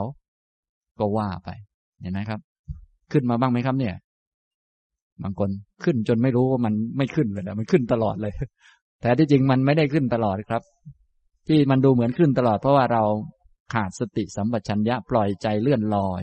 ฉะนั้นถ้าเรามีสติดีๆ บางครั้งจิตของเราไปอยู่กับลมหายใจมันไม่ขึ้นนะ อยู่กับการเดินยืนนั่งนอนเนี่ยนานๆ เราจะรู้สึกว่าเฮ้ยไม่มีเราเกิดขึ้นมาสักอันเลย แต่วันดีคือดีอ้าวชักจะขึ้นมาหน่อยนะเนี่ยก็จะเริ่มเห็น ฉะนั้นจึงต้องฝึกให้มันไม่มีนิวรณ์ก็คือให้จิตเป็นสมาธิ ก็จะเห็นช่วงเวลาที่ไม่มีตัวตนขึ้นมา นี่ก็จะเริ่มจับได้ว่า เอ้ย ตัวตนตัณหาเนี่ย มันเกิดมาเป็นครั้งครั้งไม่มีตัวตนจริง ๆ มันเป็นตัณหาความรักตน แต่ตนไม่มีจริง อย่างนี้นะครับ นี้หมวดที่สอง หมวดที่สามก็วิญญาณจักขุวิญญาณ โสตะวิญญาณ คานวิญญาณจิวหาวิญญาณ กายวิญญาณ มโนวิญญาณ ตัณหาก็จะมาเกิดในที่เหล่านี้แหละ เห็นเนี่ยจริง ๆ เป็นตามองเห็น ตาเอาไว้กระทบรูปและเกิดจักขุวิญญาณเนี่ยตาก็เป็นตา รูปก็เป็นรูป จักขุวิญญาณก็เป็นจักขุวิญญาณ แต่บางทีตัณหามันมารวมเลยนะเอาสามอันเลย ฉันเป็นผู้เห็นสิ่งนั้นมันว่าไปเลย เอาทั้งตาเป็นตัวเองด้วย เอาทั้งสิ่งนั้นเป็นของตัวเองด้วย เอาทั้งการเห็นเป็นตัวเองไปด้วย มันรวมไปเลยนะ ฉะนั้นตัณหาบางทีมันมาทีหนึ่งมันรวมทั้งหมดเลย เหมือนเอาทั้งขันห้านี้เป็นตัวตนไปเลยก็มี นะ นี่มันไม่แยกแยะ ฉะนั้นวิปัสสนา ก็จะช่วยเราได้ในแง่ที่ว่า ให้มองแบบแยกแยะ แยกส่วนออกมา ก็จะช่วยกันตัณหาได้ แต่ก็กันได้เป็นพักๆไปนะ ถ้าจะกันได้แบบเด็ดขาดก็ต้องอริยมรรคนั่นแหละ จึงจะเด็ดขาด อย่างนี้พอเข้าใจไหมครับ เนี่ยเป็นเหตุผลว่าทำไมจึงต้องมาเจริญสติก็เพื่อปัดกันมันไว้บ้างทำไมจะต้องมาเจริญวิปัสสนาเพื่อแยกส่วนออก มันจะได้ที่ตั้งมันจะได้เพลาๆลงบ้าง แล้วก็เจริญอริยมรรคเข้าไป ก็จะได้ตัดมันทิ้งได้ อย่างนี้ ถ้าไม่ค่อยถอนมันออกมันตัวใหญ่อยู่ ต้นไม้มันใหญ่เนี่ยมันฟันทีเดียวไม่ขาด ก็ต้องขูดมันอะไรมัน แล้วเราทางเราก็ไปเสริมอริยมรรคให้ตัวเองกำลังแข็งแรง ทางด้านวิปัสนาทางด้านอื่นๆก็ขูดมันออกบ้าง ทางเราก็แข็งแรงด้วยอริยมรรคเสร็จแล้วก็มาฟันนะอย่างนี้ก็จะขาดได้นะครับ ต่อไปหมวดที่สามก็คือผัสสะนะผัสสะจักขุสัมผัสโสตะสัมผัสคานะสัมผัสชิวหาสัมผัส กายสัมผัสมโนสัมผัส อันนี้หมวดที่สี่แล้ว หมวดที่หนึ่งก็คือ อายตนะภายใน ตาหูจมูกลิ้นกายใจ หมวดที่สองอายตนะภายนอก รูปเสียง กลิ่นรสโผฏฐพะธรรมารมหมวดที่สามวิญญาณหกจักขุวิญญาณ โสตวิญญาณ คานวิญญาณ ชิวหาวิญญาณ กายวิญญาณ มโนวิญญาณ หมวดที่สี่ก็ผัสสะหกจักขุสัมผัส โสตสัมผัส คานสัมผัส ชิวหาสัมผัส กายสัมผัส มโนสัมผัสนะสัมผัส มีการรับรู้เรื่องโน้นเรื่องนี้สัมผัสนะครับ การประชุมกันของตา รูปและวิญญาณ เรียกว่าผัสสะสัมผัสผัสสะนะฉะนั้นตัณหาบางทีมันก็มารวมเอาทั้งนี้ เราเป็นผู้ผัสสะ เราเป็นผู้กระทบกับโลก เราเป็นผู้รู้โลกมันว่าไปเลยนะ เราเป็นผู้รู้เรื่องนู้นเรื่องนี้อย่างนี้นะครับ ต่อมาหมวดที่ห้าก็คือเวทนาหก เวทนา สุขบ้าง ทุกบ้าง อทุกขมสุขบ้าง ที่เกิดจากทางตา หู จมูก ลิ้น กาย ใจ สัมผัสกับอารมณ์ต่างๆ เวทนา ความสุขเกิดขึ้นก็เป็นความสุขนะ ท่านสังเกตดีๆ เดี๋ยวสักหน่อยตัณหามันจะมายึด มันจะมายึดว่า เราเป็นผู้สุข ความสุขของเรา เนี่ฉะนั้นถ้าสังเกตไว้ดีๆนะ ก็จะเห็นมัน มันเป็นสังขารนะ แต่เดิมมันไม่มี มันก็มีขึ้นมา หมดเหตุมันก็ไป เวทนาก็เป็นเวทนาเหมือนเดิม เวลาทุกข์เกิดขึ้นก็สังเกตความทุกข์ไว้ดีๆ เดี๋ยวสักแป๊บหนึ่งตัณหามันก็จะมา เหมือนเวลาท่านนั่งสมาธิมีความปวดเกิดขึ้นเนี่ยนะเจ็บหลังปวดหลังนี่นะ นั่งทนทนไว้เถอะนะทนทนไว้สักพักหนึ่งเป็นไงครับสักหน่อยตัณหามันก็จะมา โอ้อย่าทนนักเลย เดี๋ยวจะตายซะก่อน มันว่าไป เราแก่แล้วให้หนุ่มๆเขาปฏิบัติเข้มแข็งอย่างนี้ส่วนเรา ไม่เป็นไรหรอกลุกๆขึ้น บ้างก็ไม่เป็นไรหยวนหยวนแน่มันว่าไป เชื่อมันไหมครับ บางคนเชื่อตลอด กลัวตาย อย่างนี้นะนี่เห็นไหมมันมาแล้วแป๊บเดียวเนี่ยเห็นไหมทุกก็เป็นทุกเหมือนเดิมนะ เป็นเวทนา แต่แป๊บเดียวเท่านั้นแหละ ถ้าเราสังเกตไม่ดีขาดสติไปอะไรไป แป๊บเดียว ตัณหามันก็จะขึ้นมา มันรักตัว ตัณหาจึงมีอาการรักตัว กลัวตัวจะลำบาก พวกเราจึงขี้เกียจบ้าง จึงขยันบ้าง เพราะรักตัว เพราะตัณหา พอจะขยันมากก็กลัวตนจะลำบากก็เลย ขี้เกียจไปนอน สันหลังยาวยืดไป ทีนี้ถ้านอนมากเกินไปก็กลัวตนจะไม่พ้นทุกข์ก็ต้องมาปฏิบัติธรรมพอปฏิบัติธรรมขยันไปสักพักหนึ่งเริ่มปวดขาแล้วก็กลัวตนจะลำบากไปนอน พอไปนอน กลัวตนจะลำบากแล้วอ้าวกลัวตนจะไม่บรรลุอีกก็ต้องมาขยัน ขยันไปสักพักหนึ่ง กลัวตนจะลำบากไปนอน นอนไปสักพักหนึ่งกลัวตนจะไม่บรรลุมาขยันเนี่ยวงจรอุบาทของนักปฏิบัติ เคยเป็นกันไหมครับ เนี่ย เป็นจนขี้เกียจจะเป็นแล้วนะนี่เบื่อมันได้แล้วตัณหาเนี่ย มันเป็นอย่างนี้แหละนะต้องรู้จักมันว่าชี้ตัวมันดินี่เป็นเหตุเกิดทุกข์ชี้เป็นไหมแต่เดิมไม่มีนะ นี่เป็นเหตุเกิดทุกข์ชี้เลยอย่างนี้ถ้าชี้ได้อย่างนี้เรียกว่า มีสติสัมปชัญญะ ถ้าไม่มีก็ก็จะทำตามมันไป ฉะนั้นเบื้องต้นเนี่ย ถ้าไม่เห็นมันชี้มันไม่ได้ ต้องทำกรรมฐานไว้เสมอ ห้ามเลิกทำกรรมฐาน ให้อยู่กับลมหายใจไว้ ให้พุทโธไว้ ให้กำมือเข้าแบมือออกไว้ รู้สึกตัวไว้ มีสติไว้ อันนั้นอย่างนี้นะครับ ก็เพื่อป้องกันตัณหานั่นเอง เพราะตัณหานี่มันเกิดจากอวิชชา อวิชชาเกิดจากการปล่อยใจลอยขาดสติ อวิชชาก็เกิดขึ้นนะเราก็เลยต้องมีสติกันไว้ก่อน โดยทำกรรมฐาน อย่างนี้ พอเข้าใจไหมครับ คือชิงลงมือก่อนนั่นเองไม่ให้อวิชชามันเกิด พออวิชาไม่เกิดตัณหามันก็ไม่มา แต่พอเมื่อใดหลงลืมยอดย่อนขาดสติไปปุ๊บมันมาแล้วปล่อยใจลอยไปสักพักหนึ่ง ก็จะเห็นผิดว่ามีตน สักหน่อยก็รักตน เอาแล้วทีนี้ ก็ปัญหาก็เยอะแหละนะครับทำตรงนี้ นี้ก็หมวดที่ห้าเวทนา หมวดที่หกก็สัญญา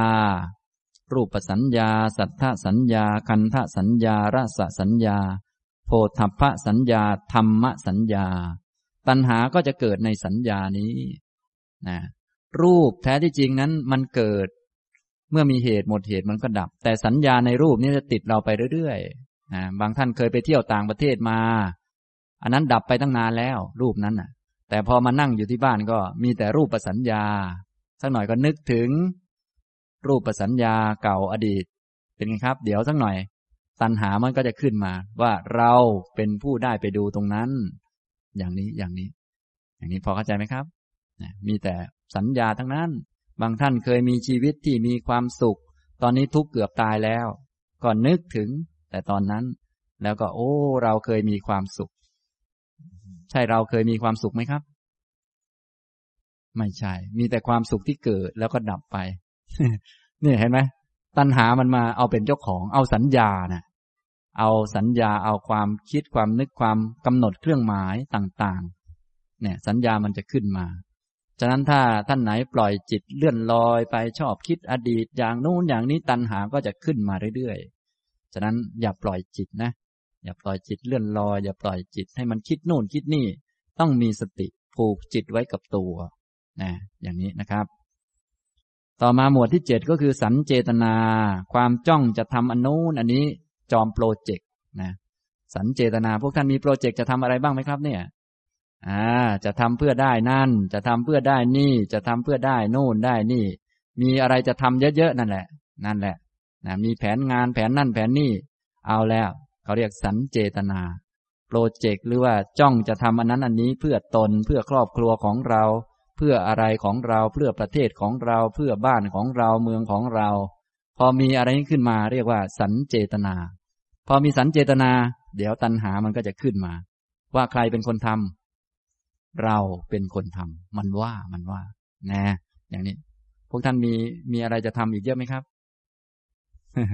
บางคนยังมีอีกเยอะ อยังมีอีกเขาก็ว่าไปนะเดี๋ยวเดี๋ยวเดี๋ยววันหยุดจะไปปฏิบัติธรรมก็ว่าไปนะนี่ก็จอมโปรเจกต์เหมือนกันนะแต่ที่จริงการปฏิบัติธรรมนี่ยมีสติแล้วก็รู้เข้ามาที่กายใจ ถ้ายังไม่รู้ก็มีสติแล้วก็ทำกรรมฐานเท่านั้นแหละ ไม่มีว่าที่โน่นที่นี่ เดี๋ยวรอวันนู้นวันนี้ มันแบบนี้คือสันเจตนา ความคิดว่าเราจะจ้องไปทำอันนู้นอันนี้นะเดี๋ยวถ้ามีเวลาเนี่ยจะ อ่านหนังสือธรรมะให้เต็มที่เลย เขาก็คิดไปนะก็วนเวียนไปเรื่อยนะพอคิดอย่างนี้มีจ้องจะทำอันนั้นอันนี้ อันนั้นเรียกว่าสันเจตนา พอมีสันเจตนาอย่างนั้นแล้ว ตัณหาก็จะเข้ามาเป็นเจ้าของ อย่างนี้พอเข้าใจไหมครับท่านก็สังเกตดูนะ ต่อมาก็ตัวตัณหาเอง หมวดที่แปดรูปตัณหา สัทธตัณหา คันธตัณหารสตัณหา โพธพตัณหา ธรรมตัณหา ความชอบในรูป ความหลงไหลในรูป ความชอบในเสียง หลงไหลในเสียง พวกนี้ ก็เป็นที่ตั้งของตัณหาอันใหม่นะท่านฟังเพลงรู้สึกชอบ ชอบเพลงไหนเป็นพิเศษไหมครับ อันนั้นก็เรียกว่า สัทธะตัณหา ชอบเสียงหลงไหลในเสียง พอหลงไหลในเสียงปุ๊บความหลงไหลนั้นเป็นตัณหา ตัณหาอันใหม่ก็จะมา จับว่าเราเป็นคนชอบเพลงนี้ เราเป็นคนฟังอันนี้ อันนี้นี้เนี่ยตัณหาก็ยังเป็นที่ตั้งของตัณหาได้อีกต่อไป ท่านชอบนั้นชอบนี้ ก็ไปทำเป็นงานอดิเรก พอชอบนั้นชอบนี้ทำเป็นงานอดิเรก สักหน่อย ใครจะมาเป็นเจ้าของการกระทำนั้นครับ ตัณหานะเหมือนบางท่านชอบฟังธรรมแหมชอบ ชอบฟังธรรมชอบไปชอบมาเป็นไงครับ ตนเป็นคนชอบ นะเหมือนบางท่านเนี่ยแหมชอบฟังอาจารย์สุภีพูดดี ชอบไปชอบมาเป็นไงครับ เราเป็นคนชอบ อาจารย์สุภีเป็นของเราถีบไปก็ยังไม่ยอมไปเลยทำไมมันเป็นอย่างนั้น ก็เพราะมันเป็นอย่างนั้นแหละ ไม่รู้จักตัณหาตามความเป็นจริง ไม่รู้จักว่าอาจารย์สุภีมีตัวตนไหมไม่มีเป็นเพียงรูปนามมาตามกรรมไปตามกรรมพอไม่รู้มันก็เกิดตัณหาพอเกิดตัณหามันก็ก่อให้เกิดตัณหาอันใหม่ ซ้อนขึ้นมา เยอะแยะ ฉะนั้นพวกเราที่ชอบนั่นชอบนี่ พอไม่ระวัง สักหน่อยมันก็จะมาเอาเป็นตนเป็นของตนได้เสมอ พูดอย่างนี้แล้วก็หมายถึงว่า ตัณหาเนี่ย ไปได้ทุกเรื่องเลย ยกเว้นแต่นิพพานเท่านั้นเอง ฉะนั้นถ้าเราจ้องไว้ที่นิพพานเนี่ยก็จะจบงานของตัณหาแล้ว แต่พวกเรารู้สึกจะจ้องแต่เรื่องอื่นอยู่เรื่อยเนาะรู้สึกจะจ้องโน่นจ้องนี่อยู่เรื่อยก็เลย รู้สึกว่าตัณหาจะขึ้นมาอยู่เรื่อย มี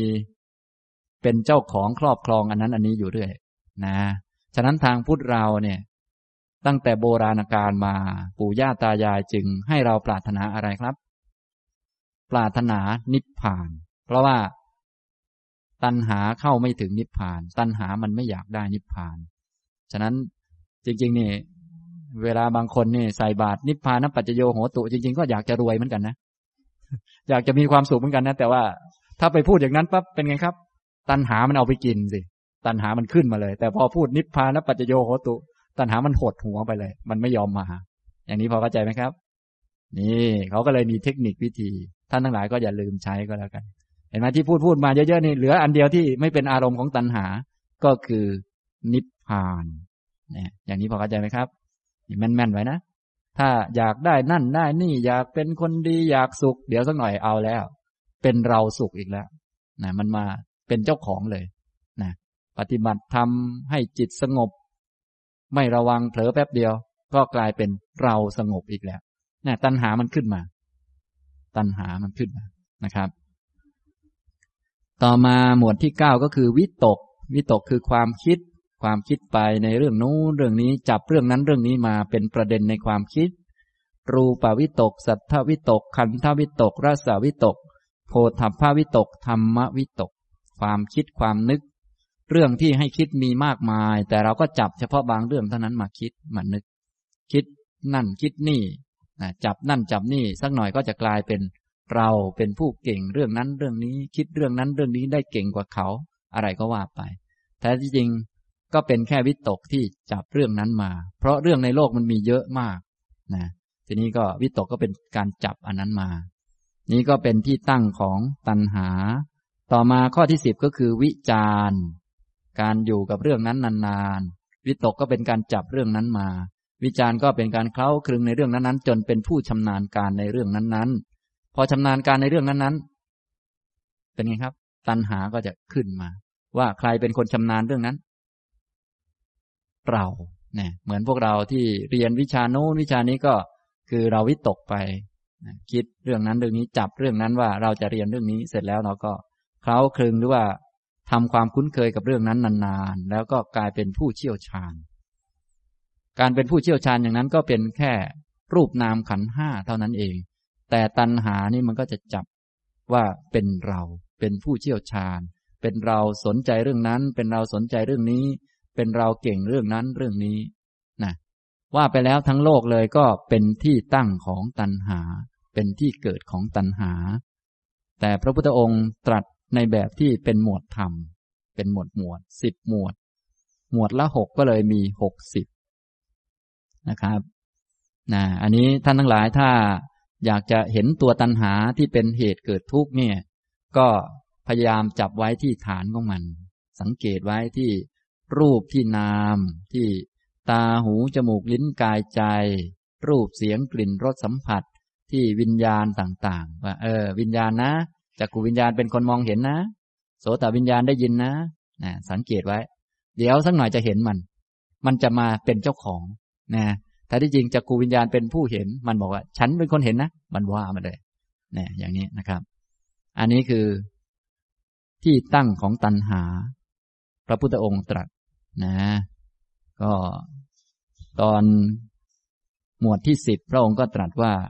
รูปปวิจารสัทธวิจารคันธวิจารระสวิจารโพธัพพวิจารธรรมวิจารเป็นที่รัก เป็นที่เจริญใจในโลก ตัณหานั้นเมื่อจะเกิดย่อมเกิดในที่นี้ เมื่อจะตั้งอยู่ย่อมตั้งอยู่ในที่นี้ ดูก่อนภิกษุทั้งหลาย นี้เรียกว่า ทุกขะสมุทยะอริยสัจนะครับ ทุกขะสมุทัยคือตัณหา รักตัวอันเดียวแท้ๆเลยนะยากไหมครับ อันเดียวเนี่ย อันเดียวเองนะอันเดียวเองคือรักตัวเอง รักตัว ทีนี้พอรักตัวแล้วมันก็ออกลูกออกหลานมา รักตัวแท้ที่จริงไม่มีตัว พอรักตัวมันก็อยากให้ตัวมีชีวิตอยู่นานๆ ทีนี้อยากให้ตัวมีชีวิตอยู่ก็ไม่ใช่ให้อยู่เฉยๆด้วย ให้อยู่ในแบบตันหาด้วยนะรักตัวแบบตันหา ก็อยากให้อยู่แบบตันหา ก็เลยมีกามตันหา รักตัวอยากให้ตัวอยู่เพื่อจะได้เห็นได้ยิน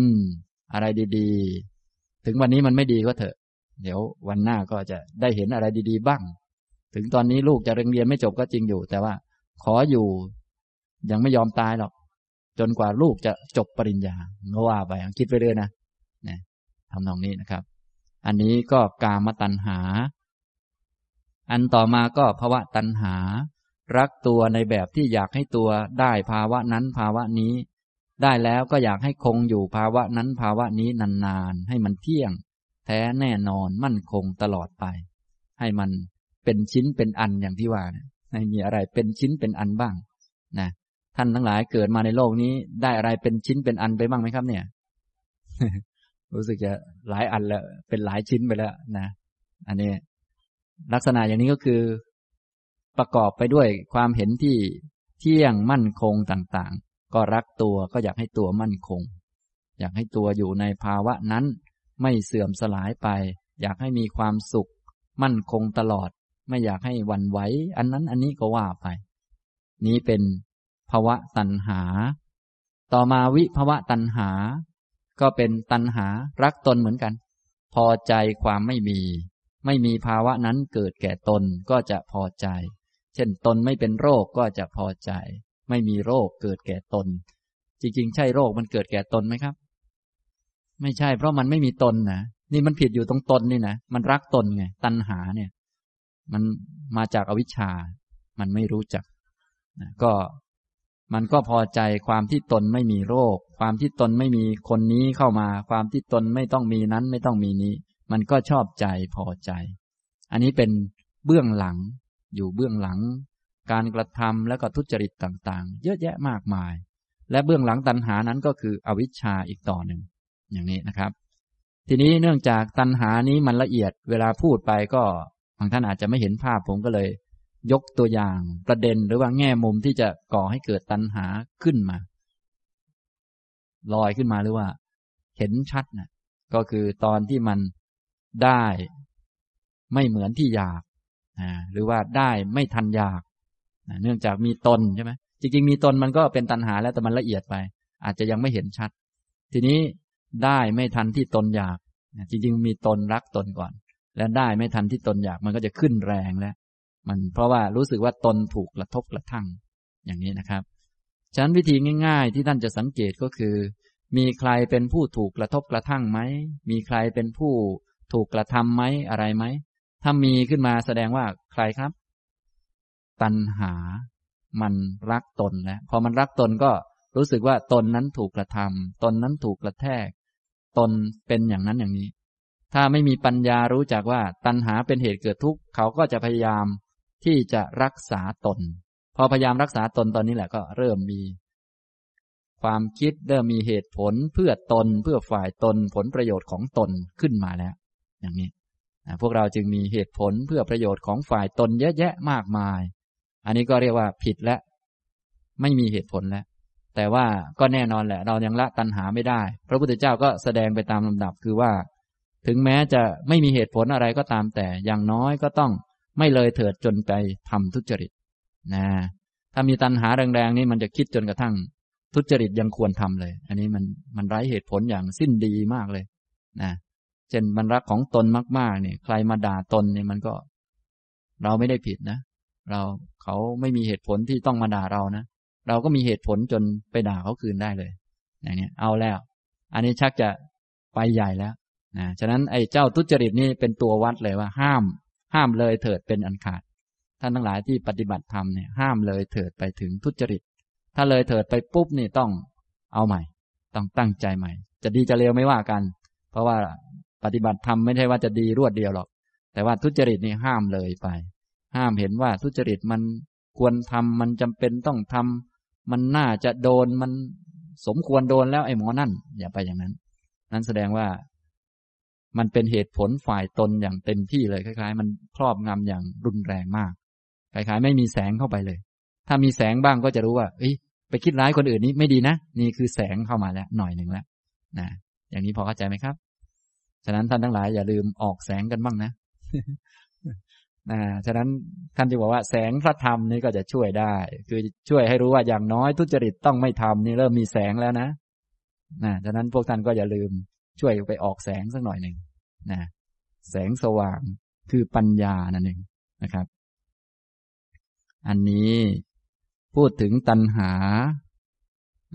จะถูกกระตุ้นขึ้นมาเวลาที่ไม่ได้ ทันความอยากไม่ได้ทันตามใจตน ได้ไม่สมอยากหรือว่าได้ ไม่เต็มร้อยที่เขาเรียกกันได้ไม่เต็มร้อยเปอร์เซ็นได้ไม่เต็มเม็ดเต็มหน่วย ผลประโยชน์ของตน ได้ น้อยเกินไป เสียมากเกินไปอะไรพวกนี้มันก็จะขึ้นมานะครับ เรื่องเกี่ยวกับผลประโยชน์เรื่องกับอะไรต่างๆ นี้ก็เป็นตัณหานั่นเองที่ขึ้นมานะครับ อย่างนี้ ฉะนั้นตัณหาจึงมีลักษณะที่มีความอยากให้ตนเป็นอยู่ และอยากให้ตนนั้นได้สิ่งนั้นสิ่งนี้ ต่อไปเรื่อยๆเรื่อยๆเรื่อยๆจึงมีลักษณะที่ทนปัจจุบันขณะไม่ได้ เพราะว่าปัจจุบันขณะนี้มันเป็นทุกข์เป็นทุกข์เป็นอุปทานขันห้าที่เกิดมาตามเหตุ ทุกโดยธรรมชาติของมันคือมันไม่เที่ยง และเกิดจากปัจจัยที่ไม่เที่ยง ตัวมันที่เกิดจากปัจจัยที่ไม่เที่ยง ตัวมันจะเที่ยงไหม มันก็ไม่เที่ยง ตัวมันเป็นทุกข์และเกิดจากปัจจัยที่เป็นทุกข์ ตัวมันเป็นทุกข์ปัจจัยก็เป็นทุกข์ แล้วมันจะเป็นสุขได้ไหม มันก็สุขไม่ได้ ฉะนั้นจึงเป็นธรรมชาติของปัจจุบันที่มีลักษณะทนไม่ได้โดยธรรมชาติ ถ้าคนมีปัญญาก็รู้ว่า อ๋อ มันทนไม่ได้ เป็นธรรมชาติ ไม่ใช่ตัวตน อันนี้ก็จบไป แต่ถ้าไม่มีความรู้ปัจจุบันปั๊บ ธรรมะในปัจจุบันไม่ปรากฏ เนื่องจาก รูปนามขันห้านี้มันเป็นสภาพทนไม่ได้โดยธรรมชาติ พอมีตัณหาขึ้นมาเป็นไงครับ ก็จะรู้สึกทนปัจจุบันไม่ได้ จะรู้สึกทนไม่ได้ ตอนนี้ท่านทนผมได้ไหมถ้าไม่มีสติอยู่กับการฟังธรรมจะชักทนไม่ค่อยได้ พอทนไม่ค่อยได้ก็เป็นอาการของตัณหา แม้จะได้อะไรดี ๆ มา เยอะแยะมีทรัพย์สมบัติมากมาย แต่ถ้าไม่มีสติอยู่ ไม่มีปัญญาก็จะทนไม่ได้เช่นกันเพราะอะไรครับ เพราะว่าธรรมชาติเนี่ย ของอุปทานขันห้าคือมันทนไม่ได้ คนไม่รู้จักมันตามที่เป็นจริง มีตัณหา ถึงแม้จะได้มาเยอะ ก็ทนไม่ได้อยู่ดี ก็อยากจะได้อีกนะก็จะทนไม่ได้อยู่ดี ได้เท่านี้ มีชื่อเสียงเท่านี้ ได้รับการยอมรับเท่านี้ ก็จะทนไม่ได้ ก็อยากอีก อย่างนี้มันเป็นธรรมชาติ เพราะว่าเขาไม่รู้จักว่าสิ่งต่างๆ มันเป็นของไม่เที่ยงทนไม่ได้ พอไม่รู้ก็ยึดสิ่งที่ทนไม่ได้นี้ว่าเป็นตน ฉะนั้นตนก็เลยทนไม่ได้ นี่พอเข้าใจไหมครับ การปฏิบัติธรรมจึงใช้วิธีย้อนสอน คือให้ยอมรับปัจจุบัน ให้ยอมรับให้เห็นปัจจุบันนี้ว่า มันไม่เที่ยงเป็นทุกข์ไม่ใช่ตัวตนนะ แล้วที่บรรทนไม่ได้นี้ผิดไหมไม่ผิดมันเป็นเรื่องธรรมดา ทุกข์เป็นของทนยากก็เราก็ท่องอยู่แล้วนี่ฉะนั้นทนยากนี้ถูกหรือผิด ถูกแล้ว แต่ทีนี้ถ้ามันยึดทุกข์ขึ้นมาเป็นตนขึ้นมา ทุกข์นี้มันทนยาก กลายเป็นตนทนยากเป็นไงครับ ตอนเนี้ย เอาแล้วทีนี้มีปัญหาแล้วนะฉะนั้นผมจึงถามว่า พวกท่านทนผมได้ไหมเนี่ย ทนไม่ได้เนี่ยมันถูกแล้ว มันเป็นเรื่องของขัน แต่ว่าถ้ามีตนตันหาขึ้นมาเนี่ยเอาแล้วมันจะหาวิธีแล้วโอ้อยู่ตรงนี้นานเดือนไปแล้ว ทนไม่ได้กลับไปบ้านดีกว่า กลับไปบ้าน เอ้า ทนไม่ได้แล้วหนีไปทั้งหมดดีกว่า เอาดูทีวี ดูไปดูมาโอ้ทนไม่ได้แล้วหนีไปทำอย่างอื่นดีกว่าอ้าวทำไปทำมาเอ้ทนไม่ได้ ไปทำนั่นดีกว่าทำนี่ดีกว่า มันก็คิดอย่างนั้นไป นั่นคือตกเป็นทาสของตันหา นี่พอเข้าใจไหมครับ ฉะนั้นวิธีการที่จะไม่ตกเป็นทาสของตัณหาก็คือ มีสติปัญญารู้อยู่กับสิ่งที่เป็นปัจจุบันนั้น ลมหายใจเข้าหายใจออกกายเดินยืนนั่งนอน มันเจ็บมันปวด ทนไม่ได้ก็ให้รู้ว่า โอ้กายมันทนไม่ค่อยได้เนาะเออมันเป็นอย่างนี้นะ เนี่ย มันง่วงนอน ทนไม่ค่อยได้เลย อย่าให้ตัณหามันมา นะต้องมีสติไว้มีปัญญาไว้ แต่ถ้าขาดสติเมื่อไหร่ตัณหามันก็จะมา ว่าเป็นเราทนไม่ได้ พอเราทนไม่ได้ปั๊บเราก็ต้องบอกได้ว่านี่เป็นเหตุเกิดทุกข์มันก็จะหายเช่นกัน แต่ถ้าทั้งอวิชชาก็มาด้วย ตัณหาก็มายึดว่าเป็นของเราเป็นเราทนไม่ได้ด้วย ทางผู้ปฏิบัติคือทางเรานี่ก็ไม่มีปัญญาด้วย มันก็ไปตามมันเลย อย่างนี้ พอเข้าใจไหมครับ อย่างนี้ ฉะนั้นท่านทั้งหลายให้สังเกต นะ การทนไม่ได้นี้เป็นเรื่องธรรมชาติ เป็นเรื่องของรูปนาม ไม่มีรูปนามไหนมันทนได้มันเป็นธรรมชาติของมัน เพราะมันเกิดจากปัจจัยที่มันไม่เที่ยง มันจึงเป็นทุกข์สิ่งใดไม่เที่ยงเป็นทุกข์มีความแปรปรวนเป็นธรรมดา สิ่งนั้นก็ไม่ใช่ของเรา เราไม่ได้เป็นนั่น นั่นไม่ใช่อัตตาตัวตนของเรา นี่ถ้ารู้ตามความเป็นจริงมีสัมมาปัญญาก็เป็นอย่างนี้ แต่ต้องระวังเวลามันไม่มี ไม่มีปัญญา ตัณหามันจะจับเอาว่าเป็นเราทนไม่ได้ พอเราทนไม่ได้ เราก็จะต้องทำนั่นทำนี่ สุขแล้วก็ทนไม่ได้ อยากให้สุขอย่างนี้นานๆ กลัวสุขมันจะหายไป สงบแล้วก็ทนไม่ได้ เพราะว่าสงบมันทนไม่ได้เป็นเรื่องธรรมชาติมันต้องดับไป แต่ว่าเขายึดความสงบเป็นเรา เขาก็ทนไม่ได้ ก็ต้องไปหาวิธีว่า อาจารย์ออกจากกรรมฐานไปแล้วทำไงจะสงบต่อไปอีกโน่น จะปฏิบัติต่อยังไงให้มันสงบอย่างนี้ ก็ว่าไปหาวิธีไปเรื่อยวนเวียนไป สนุกดีนะท่านเคยเป็นอย่างนั้นกันไหมครับ นี่เป็นเพราะไม่เข้าใจความจริง พอไม่เข้าใจความจริงก็ยึดมาเป็นตนเป็นของตน พอตนเป็นของตนนี่แหละ ปัญหาเยอะแหละอ่าฉะนั้นท่านทั้งหลายก็ ถ้ารู้สึกเราทนไม่ได้ขึ้นมา อันนั้นคืออะไรครับ ตัณหา ต้องย้อนกลับ ทนไม่ได้นี่คือใคร คือรูปนามขันห้า มันทนไม่ได้เป็นธรรมชาติแล้ว เพราะมันไม่เที่ยงมันจะทนได้ยังไง เพราะมันเป็นทุกข์โดยธรรมชาติ เป็นของไม่อาจจะทนอยู่ในสภาพเดิมได้นาน นั่งนานๆก็เจ็บหลังปวดหลังทนไม่ได้ นี่ก็เป็นเรื่องของรูป เป็นเรื่องสังขาร อยู่นานๆก็แก่ไม่แข็งแรง นี่ก็เป็นเรื่องสังขาร เป็นเรื่องสังขารมันทนไม่ได้ นะ อย่างนี้พอเข้าใจไหมครับ นี่อย่างนี้นะ ต้องแม่นๆนะถ้าหลงลืมปุ๊บนี่ มันจะกลายเป็นเราของเรา พอเราทนไม่ได้ขึ้นมาก็เอาแล้ว เอาแล้ว พอเราทนไม่ได้เราก็ต้องหาเพิ่มนะฉะนั้นพวกเราที่รู้ไม่เท่าทันตัณหาจึงทำตามตัณหาตั้งแต่เด็กจนกระทั่งเป็นผู้ใหญ่เลย ตั้งแต่จนจนรวยเลย รวยแล้วก็ทำตามตัณหาอยู่อย่างนั้นแหละ เพราะว่ามันทนไม่ได้ บางคนก็คิดว่า เดี๋ยวเดี๋ยวรวย เดี๋ยวคงจะ คงจะพอแล้วเขาว่าไป แต่ที่จริง รวยมันทนได้ไหม มันเป็นสังขารมันทนไม่ได้หรอก ฉะนั้นต้องรู้จักตามความเป็นจริง จึงจะไม่เกิดตัณหา แต่ถ้าไม่รู้ตามความเป็นจริง ตัณหาก็จะยึดสิ่งนั้นเป็นเราเป็นของเรา พอยึดสิ่งนั้นเป็นเราเป็นของเรา สิ่งนั้นมันเป็นของทนไม่ได้อยู่โดยธรรมชาติ เราจะทนได้ไหม เราก็ทนไม่ได้ก็ต้องหาใหม่มาให้เรา หาบริวาร หานั่นหานี่มา เพื่อดูแลกิจการของเราให้มันทนได้ เพื่อนั่นเพื่อนี่ให้ของของเราอยู่นานเท่านาน แล้วมันจะได้ไหม มันก็ไม่ได้อีกก็หาไปเรื่อย หาไปเรื่อย จนตัวเองตายยังไม่ได้เลย อย่างนี้พอเข้าใจไหมครับนี่ท่านทั้งหลายจะต้องระวังตรงนี้นะจึงต้องรู้จักตัณหาเป็นเหตุเกิดทุกข์นะชัดไปยังครับว่าทำไมตัณหาจึงเป็นเหตุเกิดทุกข์เพราะทุกๆอย่างที่เราได้อยู่ทุกวันนี้ ท่านทั้งหลาย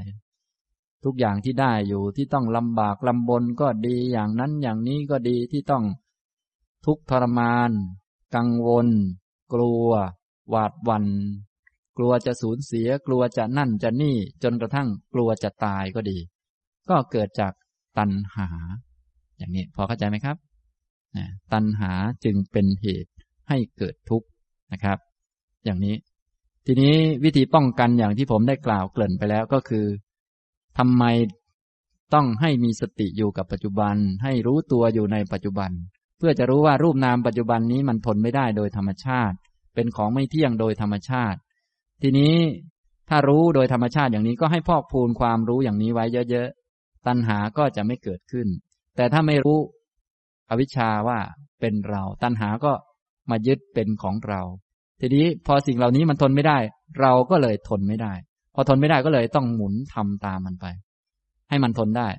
แล้วมันก็ทนไม่ได้อีกก็ทำตามมันไป แล้วมันก็ทนไม่ได้อีกก็ทำตามมันไป อย่างนี้พอเข้าใจไหมครับ เลยเป็นวงกลม เรียกว่าวัฏฏะสงสารเนี่ยอย่างนี้ทำนองนี้ นี่ท่านทั้งหลายจึง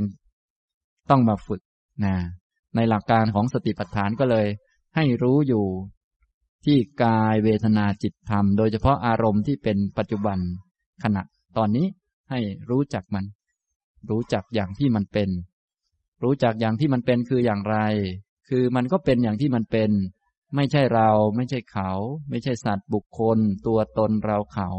ไม่ใช่ใครของใคร แต่มันก็เป็นของมันนั่นแหละ เบื่อก็เป็นเบื่อนั่นแหละ เป็นของมัน เบื่อมันทนได้ไหมทนไม่ได้ เพราะมันเป็นของไม่เที่ยง ถ้าเรายึดว่าเราเบื่อเป็นไงครับ เราก็ทนไม่ได้เนี่ยอย่างนี้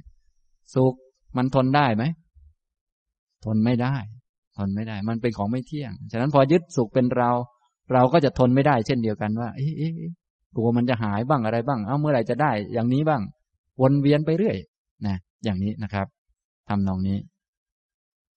เอาละผมบรรยายมาวันนี้พูดเน้นเรื่อง ตัณหาคือเหตุเกิดทุกข์ท่านทั้งหลายก็จะได้ไปฝึกให้รู้จักชี้บอกได้ว่านี่เป็นเหตุเกิดทุกข์นะ ตัณหาเป็นเหตุเกิดทุกข์ ถ้าชี้ได้บอกได้ก็เรียกว่า มีสติสัมปชัญญะ เจริญสติปัฏฐานหมวดนี้อยู่นะครับ เอาละต่อไป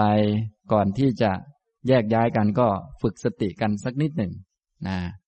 การฝึกสติเบื้องต้นก็ให้ตั้งใจก่อน ให้ตั้งใจ ให้ทุกท่านตั้งใจ นั่งให้ตัวตรง นั่งให้ตัวตรง พอนั่งให้ตัวตรงแล้วก็ทำความรู้ตัวทำความรู้สึก อยู่ที่ตัว อยู่ที่กายนี้อยู่ที่กาย เอาจิตมารับรู้กาย จิตของเรานี่มันก็มีธรรมชาติมีลักษณะรู้อารมณ์ รู้นั่นบ้าง รู้นี่บ้าง รู้รูปเสียงกลิ่นรสสัมผัส รู้เรื่องต่างๆ ในโลก อันนี้เป็นธรรมชาติของมัน แต่ทีนี้เราต้องการจะฝึกมัน ก็ให้มันมารู้อยู่ในกายนะต่อไปให้ท่านทำความรู้สึกตัว แล้วเอาความรู้ไปรู้ที่หัว อันนี้ก็เป็นส่วนหนึ่งของกาย ต่อมาก็ไล่มาที่คอ นี่ก็เป็นส่วนหนึ่งของกาย ให้มันรู้อยู่ในกาย ตอนเบื้องต้นก็น้อมนำมันก่อน ต่อมาก็ไล่มาที่หลังไล่ลงไปเรื่อยๆ จนถึงก้นที่ติดอยู่กับเก้าอี้ ก็ทำความรู้สึกนะ แต่เดิมก้นเราติดอยู่กับอี้ มันก็มีความรู้สึกอย่างนี้แหละนะมันก็ติดอยู่อย่างนี้แหละ แต่ว่าเราไม่รู้ทำไมไม่รู้ ก็เพราะจิตมันไปสนใจเรื่องอื่นอยู่ ตอนนี้เราก็ให้มันมาสนใจตัวเอง ต่อมาก็ไล่ลงไปที่น่อง อาจจะมีอาการตึงๆที่น่องหรือว่าไม่ตึง หรือว่ามีกางเกง สัมผัสอยู่กับเท้าก็ให้รับรู้นะต่อมาก็ไล่ลงไปที่ฝ่าเท้าที่เหยียบอยู่กับพื้น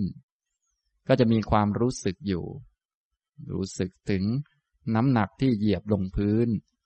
การรับรู้นี้ก็คือจิต จิตเป็นผู้รับรู้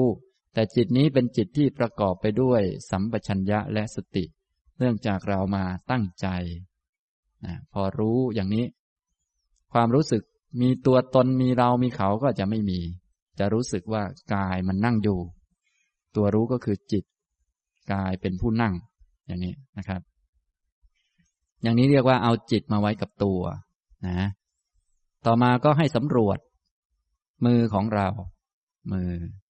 สำรวจมาที่มือนะเอามือมาจับกัน แล้วก็รับรู้ถึงความรู้สึกที่มือมันจับกันนะมือมัน จับจับกันก็รู้สึก ปกติมือของเราก็อาจจะจับกันอยู่บ้าง แต่ว่าบางทีจิตไม่อยู่ที่นี่ มันก็ไม่รับรู้ ตอนนี้ก็เอาความรู้มารู้ที่มือนะอย่างนี้ ลักษณะอย่างนี้ก็เรียกว่า ให้จิตมาอยู่กับตัว ตัวที่ผูกจิตไว้กับตัวเรียกว่าสติ สติลักษณะเช่นนี้ท่านเลยเรียก ทางกรรมฐานเรียกว่า กายคตาสติ สติที่รู้ไปในกายนะไม่ให้จิตมันเที่ยวข้างนอก ให้มันเที่ยวอยู่ในกาย พอมันมีกำลังเข้มแข็งขึ้นก็จะสามารถปฏิบัติทำหมวดอื่นๆได้ อย่างนี้นะครับอ่าก็ท่านทั้งหลายก็อย่าลืมสำรวจกายของตนบ่อยๆสำรวจมาที่ตาก็ได้ ตาตอนนี้กำลังหลับตาอยู่ หรือลืมตา แล้วก็ หรือกระพริบตาก็ให้รับรู้ ปากของเราชิดกันอยู่ หรืออ้าออกก็รับรู้ อย่างนี้นะอย่างนี้เรียกว่าให้จิตมารู้อยู่ที่กายนะครับเอาละก็สมควรแก่เวลานะครับ อนุโมทนาทุกท่านครับ